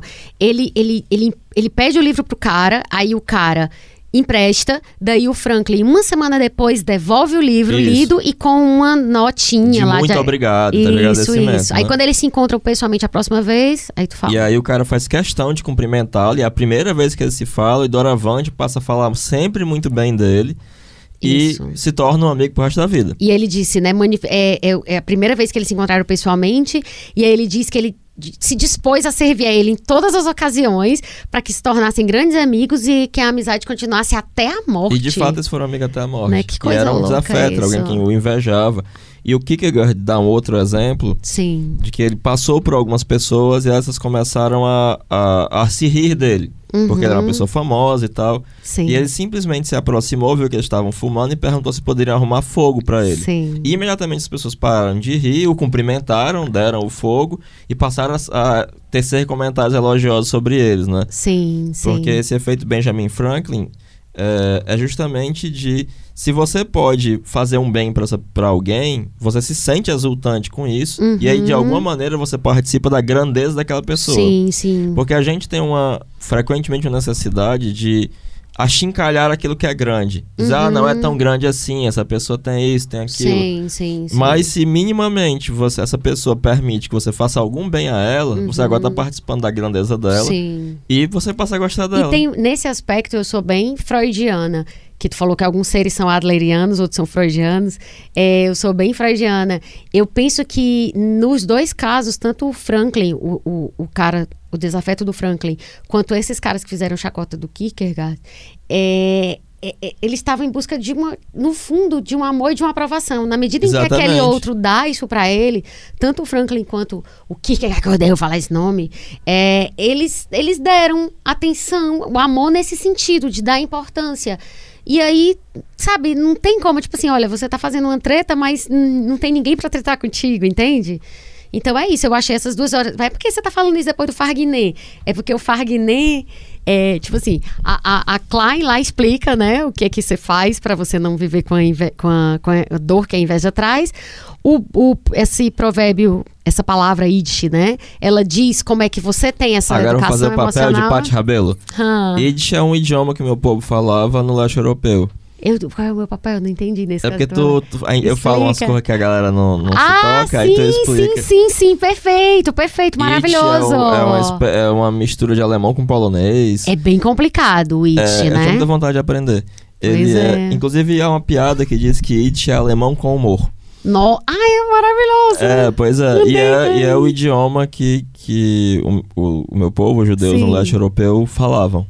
Cara, eu amei. Tanto é que algumas vezes era, cons- era considerado um alemão vulgar, baixo, porque é falado por judeus, né? E os provérbios são sempre muito inteligentes. Tá? Todos os provérbios que a gente vê pensados de alguma É. cultura sempre são. Mas os Yiddish são. E a palavra é toda esquisitinha até em português, né? E, e, e Yiddish. é, São É. dois Is. Enfim. Mas é bem legal você falar disso, porque assim, o Farguinet explicou, né? O que é, pra quem não sabe. O Farguinet é uma educação mesmo, no sentido, é você se trabalhar. Mas aí, caso você não tenha tempo pra isso, aí os caras têm aqui os é, atalhos, o né? intuito do, do, do Franklin era justamente é, eliminar essa antipatia, essa inveja, sem se mostrar servil. Uhum. Então ele permitiu que o outro prestasse um serviço a ele. Mesmo que pequeno, coisa insignificante sim. ele. E ele não fez mal a ninguém, né? Não, é. Ele não fez mal a ninguém. Eu já não- experimentei fazer isso aí, dá certo. Ele podia estar roubando, ele podia estar matando, mas ele simplesmente. Eu estou aqui pedindo um livro emprestado. É, é, e tipo, e de repente virou um amigo do cara de fato, né? Como tu falou. Enfim, e aí eu falei que o Heráclito ia encerrar, mas eu ia falar só essa última frase do Labrouillet, que é o homem que diz não ser feliz poderia pelo menos viacê-lo pela felicidade de seus próximos, mas a inveja lhe impede este último recurso. Le- Legal, esse cara era um moralista, mas enfim, a frase é boa, né? A frase é legal. As dicas de hoje, que a gente citou bastante aqui, muito livro, acho que é a maior bibliografia, né? Heráclito, eu não lembro de ter uma bibliografia acho que sim. tão grande. É, as dicas são. Tu quer falar? Retórica das Paixões, de Aristóteles. Adoro Aristóteles. As Paixões da Alma, de Descartes. Inveja e Gratidão, de Melanie Klein. Ah, é. E aí eu tô tentando botar em ordem cronológica, tá? Esses livros. A Pode Cabala continuar. da Inveja, de Newton Bonder. Mal Secreto, do Zuenir Ventura. O Olhar a Mais, Ver e Ser Visto na Psicanálise, de Antônio Quinet. Olho de Vidro, de Márcia Tiburi, ou Tiburi, É. que fala da televisão, mas aborda a inveja. E o site brainpickings.org. Brain, B, é tudo junto, né? B-R-A-I-N, Pickings, P-I-C-K-I-N-G-S.org. brainpickings.org. Pronto. E no caso do. Só uma, todos os livros, é, o Retórica das Paixões fala de várias, várias paixões, o do Descartes também. Os específicos são da Klein, do Bonder, do Ventura e do Quinet. Só que o da Márcia é sobre a televisão. Por isso que o nome é Olho de Vidro, certo? Então, assim, é um, é um livro sobre a televisão, mas ela fala bastante da coisa da inveja, justamente porque a inveja está ligada com esse. muito ligada a esse sentido da visão, né? Então, é isto.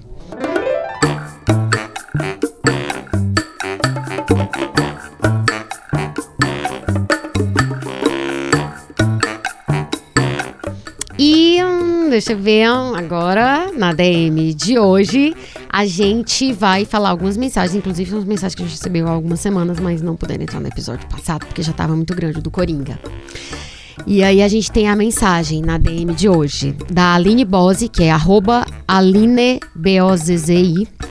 Ela disse: Olá, Paty Heráclito. Olá, Aline. Só queria deixar aqui o meu agradecimento pelo podcast incrível que vocês fazem. Já maratonei todos e estou aguardando ansiosamente pelos próximos.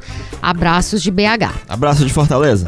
A Elba Soares, que é arroba Elba com L, Soares com dois S no final.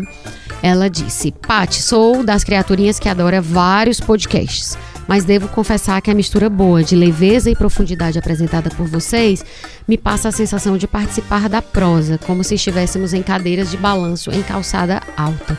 Não tem igual, parabéns pra vocês. Essa ideia da cadeira na calçada, acho que é bem a terceira pessoa que fala, assim, eu acho. É que é a nossa ideia mesmo, é que Pois é, eu gosto uma prosa. bastante que as pessoas tenham essa percepção. O push da depressão, que é arroba PUCH da depressão, é um perfil no SH, Instagram. SH, SH. Eu falei o quê? CH? Ah, meu Deus, que louco, peraí. É, é, é SH, não precisa cortar na edição, não. É, ele diz: Comecei a ouvir o podcast de vocês no Spotify ontem, enquanto pedalava em Sampa. Já ouvi três episódios e virei fã. Isso já faz bem umas três semanas que eu recebi essa mensagem, então já deve ter maratonado, tomara. O Matheus Carrara, que é arroba Mateus com dois T's e com TH, underline Carrara, ele diz. Boa tarde pro melhor podcast que eu já ouvi. Eu acho meio metido a gente ler essas coisas, mas enfim. É, mentidão. Não é o melhor podcast, é o podcast que ele gosta, mas sim, a gente fica feliz, né? Que ele gosta. Mas, Mas a gente vai ser o melhor mesmo. é porque as coisas melhores estão relativas, que a mas gente fico, tem ambição. eu fico feliz que as pessoas gostem. Mas assim, se é o melhor ou pior, enfim, o que importa é que elas gostem e que a gente esteja aqui. É o né? melhor, é o melhor. Não, aí ele falou, não tinha Instagram, mas precisei fazer um pod, um para poder seguir, fazer um podcast, para poder seguir essa maravilha que é o Assim Underline Caminha. Temas sempre muito pertinentes e bem construídos, graças à eloquência e à clareza com a qual vocês conseguem falar, com as quais. É muito bom de ouvir por parecer exatamente o que ele é. Uma conversa de amigos falando sobre a filosofia e grandiosos autores. Todos os episódios são ótimos, mas ainda continuo tendo como preferido que falou sobre a Ibris e sua relação com a justa medida para os gregos. Esse programa é tudo de bom e, como diz a Paty, eu queria morar nesse podcast. O nosso amigo Jimmy também gosta muito desse episódio, né? Sobre. É isso, Jimmy, é verdade. É verdade. A Tainara Salviato, que é arroba TAI.salviato. S-A-L-V-I-A-T-O. Ela é uma fofa, essa menina. É uma fofa. Ela disse: queria registrar aqui minha admiração pelo podcast. Meu psicólogo acertadamente me indicou o episódio sobre monogamia e eu me apaixonei pelo conteúdo de vocês. Já indiquei para as minhas amigas e sempre discutimos os temas tratados. Ela disse que, tipo, indicou e aí eles ficam falando e lá, lá, lá. Ai, que massa. É muito. Ela é, ela é uma fofa completa, essa menina, a Tainara. Beijo pra Tainara e pro André também, que foi o terapeuta dela que É isso indicou. aí, André. Continua indicando. Que eu não, eu não conheço o André, talvez eu conheça só das redes, mas assim, ele não é meu amigo, entende? Assim, meu Mas amigo agora é meu pessoal. amigo. É uma pessoa que eu não conheço, mas já considero tipo, o paca. que dizer de André, É, né? o que dizer de André? E é isso. o Parabéns, André. É, eu achei muito legal isso. Ela disse, ai meu Deus, eu tô apaixonada, lá, lá, lá. Diz que se acorda cedo, vai fazer às vezes 5 horas da manhã, aí faz chimarrão e fica ouvindo e tal. Adorei. Ela é de Curitiba. E é isso. O Assim Caminha a Humanidade tem o apoio da TV O Povo, emissora educativa da Fundação Demócrito Rocha. Em Fortaleza, você assiste no canal 48.1 na TV aberta, 23 na NET e 24 na Multiplayer. No restante do Ceará, pelo canal 138 da Brisanet. Para quem está em outros lugares, tem o site tvopovo.org.br. Se você ainda não ouviu algum dos episódios anteriores, vai lá e maratona todos os episódios disponíveis, se puder tiver tempo, né? E curiosidade. Tem um monte de coisas legais te esperando lá. Quer dizer, a gente acha. Você pode ouvir e seguir o podcast Legal, legal mesmo. no Spotify, no Deezer, no Google Podcasts e no iTunes. Ou na sua plataforma preferida. E ainda avaliar, no caso do iTunes. Engraçado, as pessoas não gostam muito de avaliar. Tomara que elas comecem a gostar mais. Porque só dá para avaliar no iTunes. Por fim, para continuar acompanhando Assim Caminha a Humanidade antes de sair o próximo episódio, daqui a 15 dias.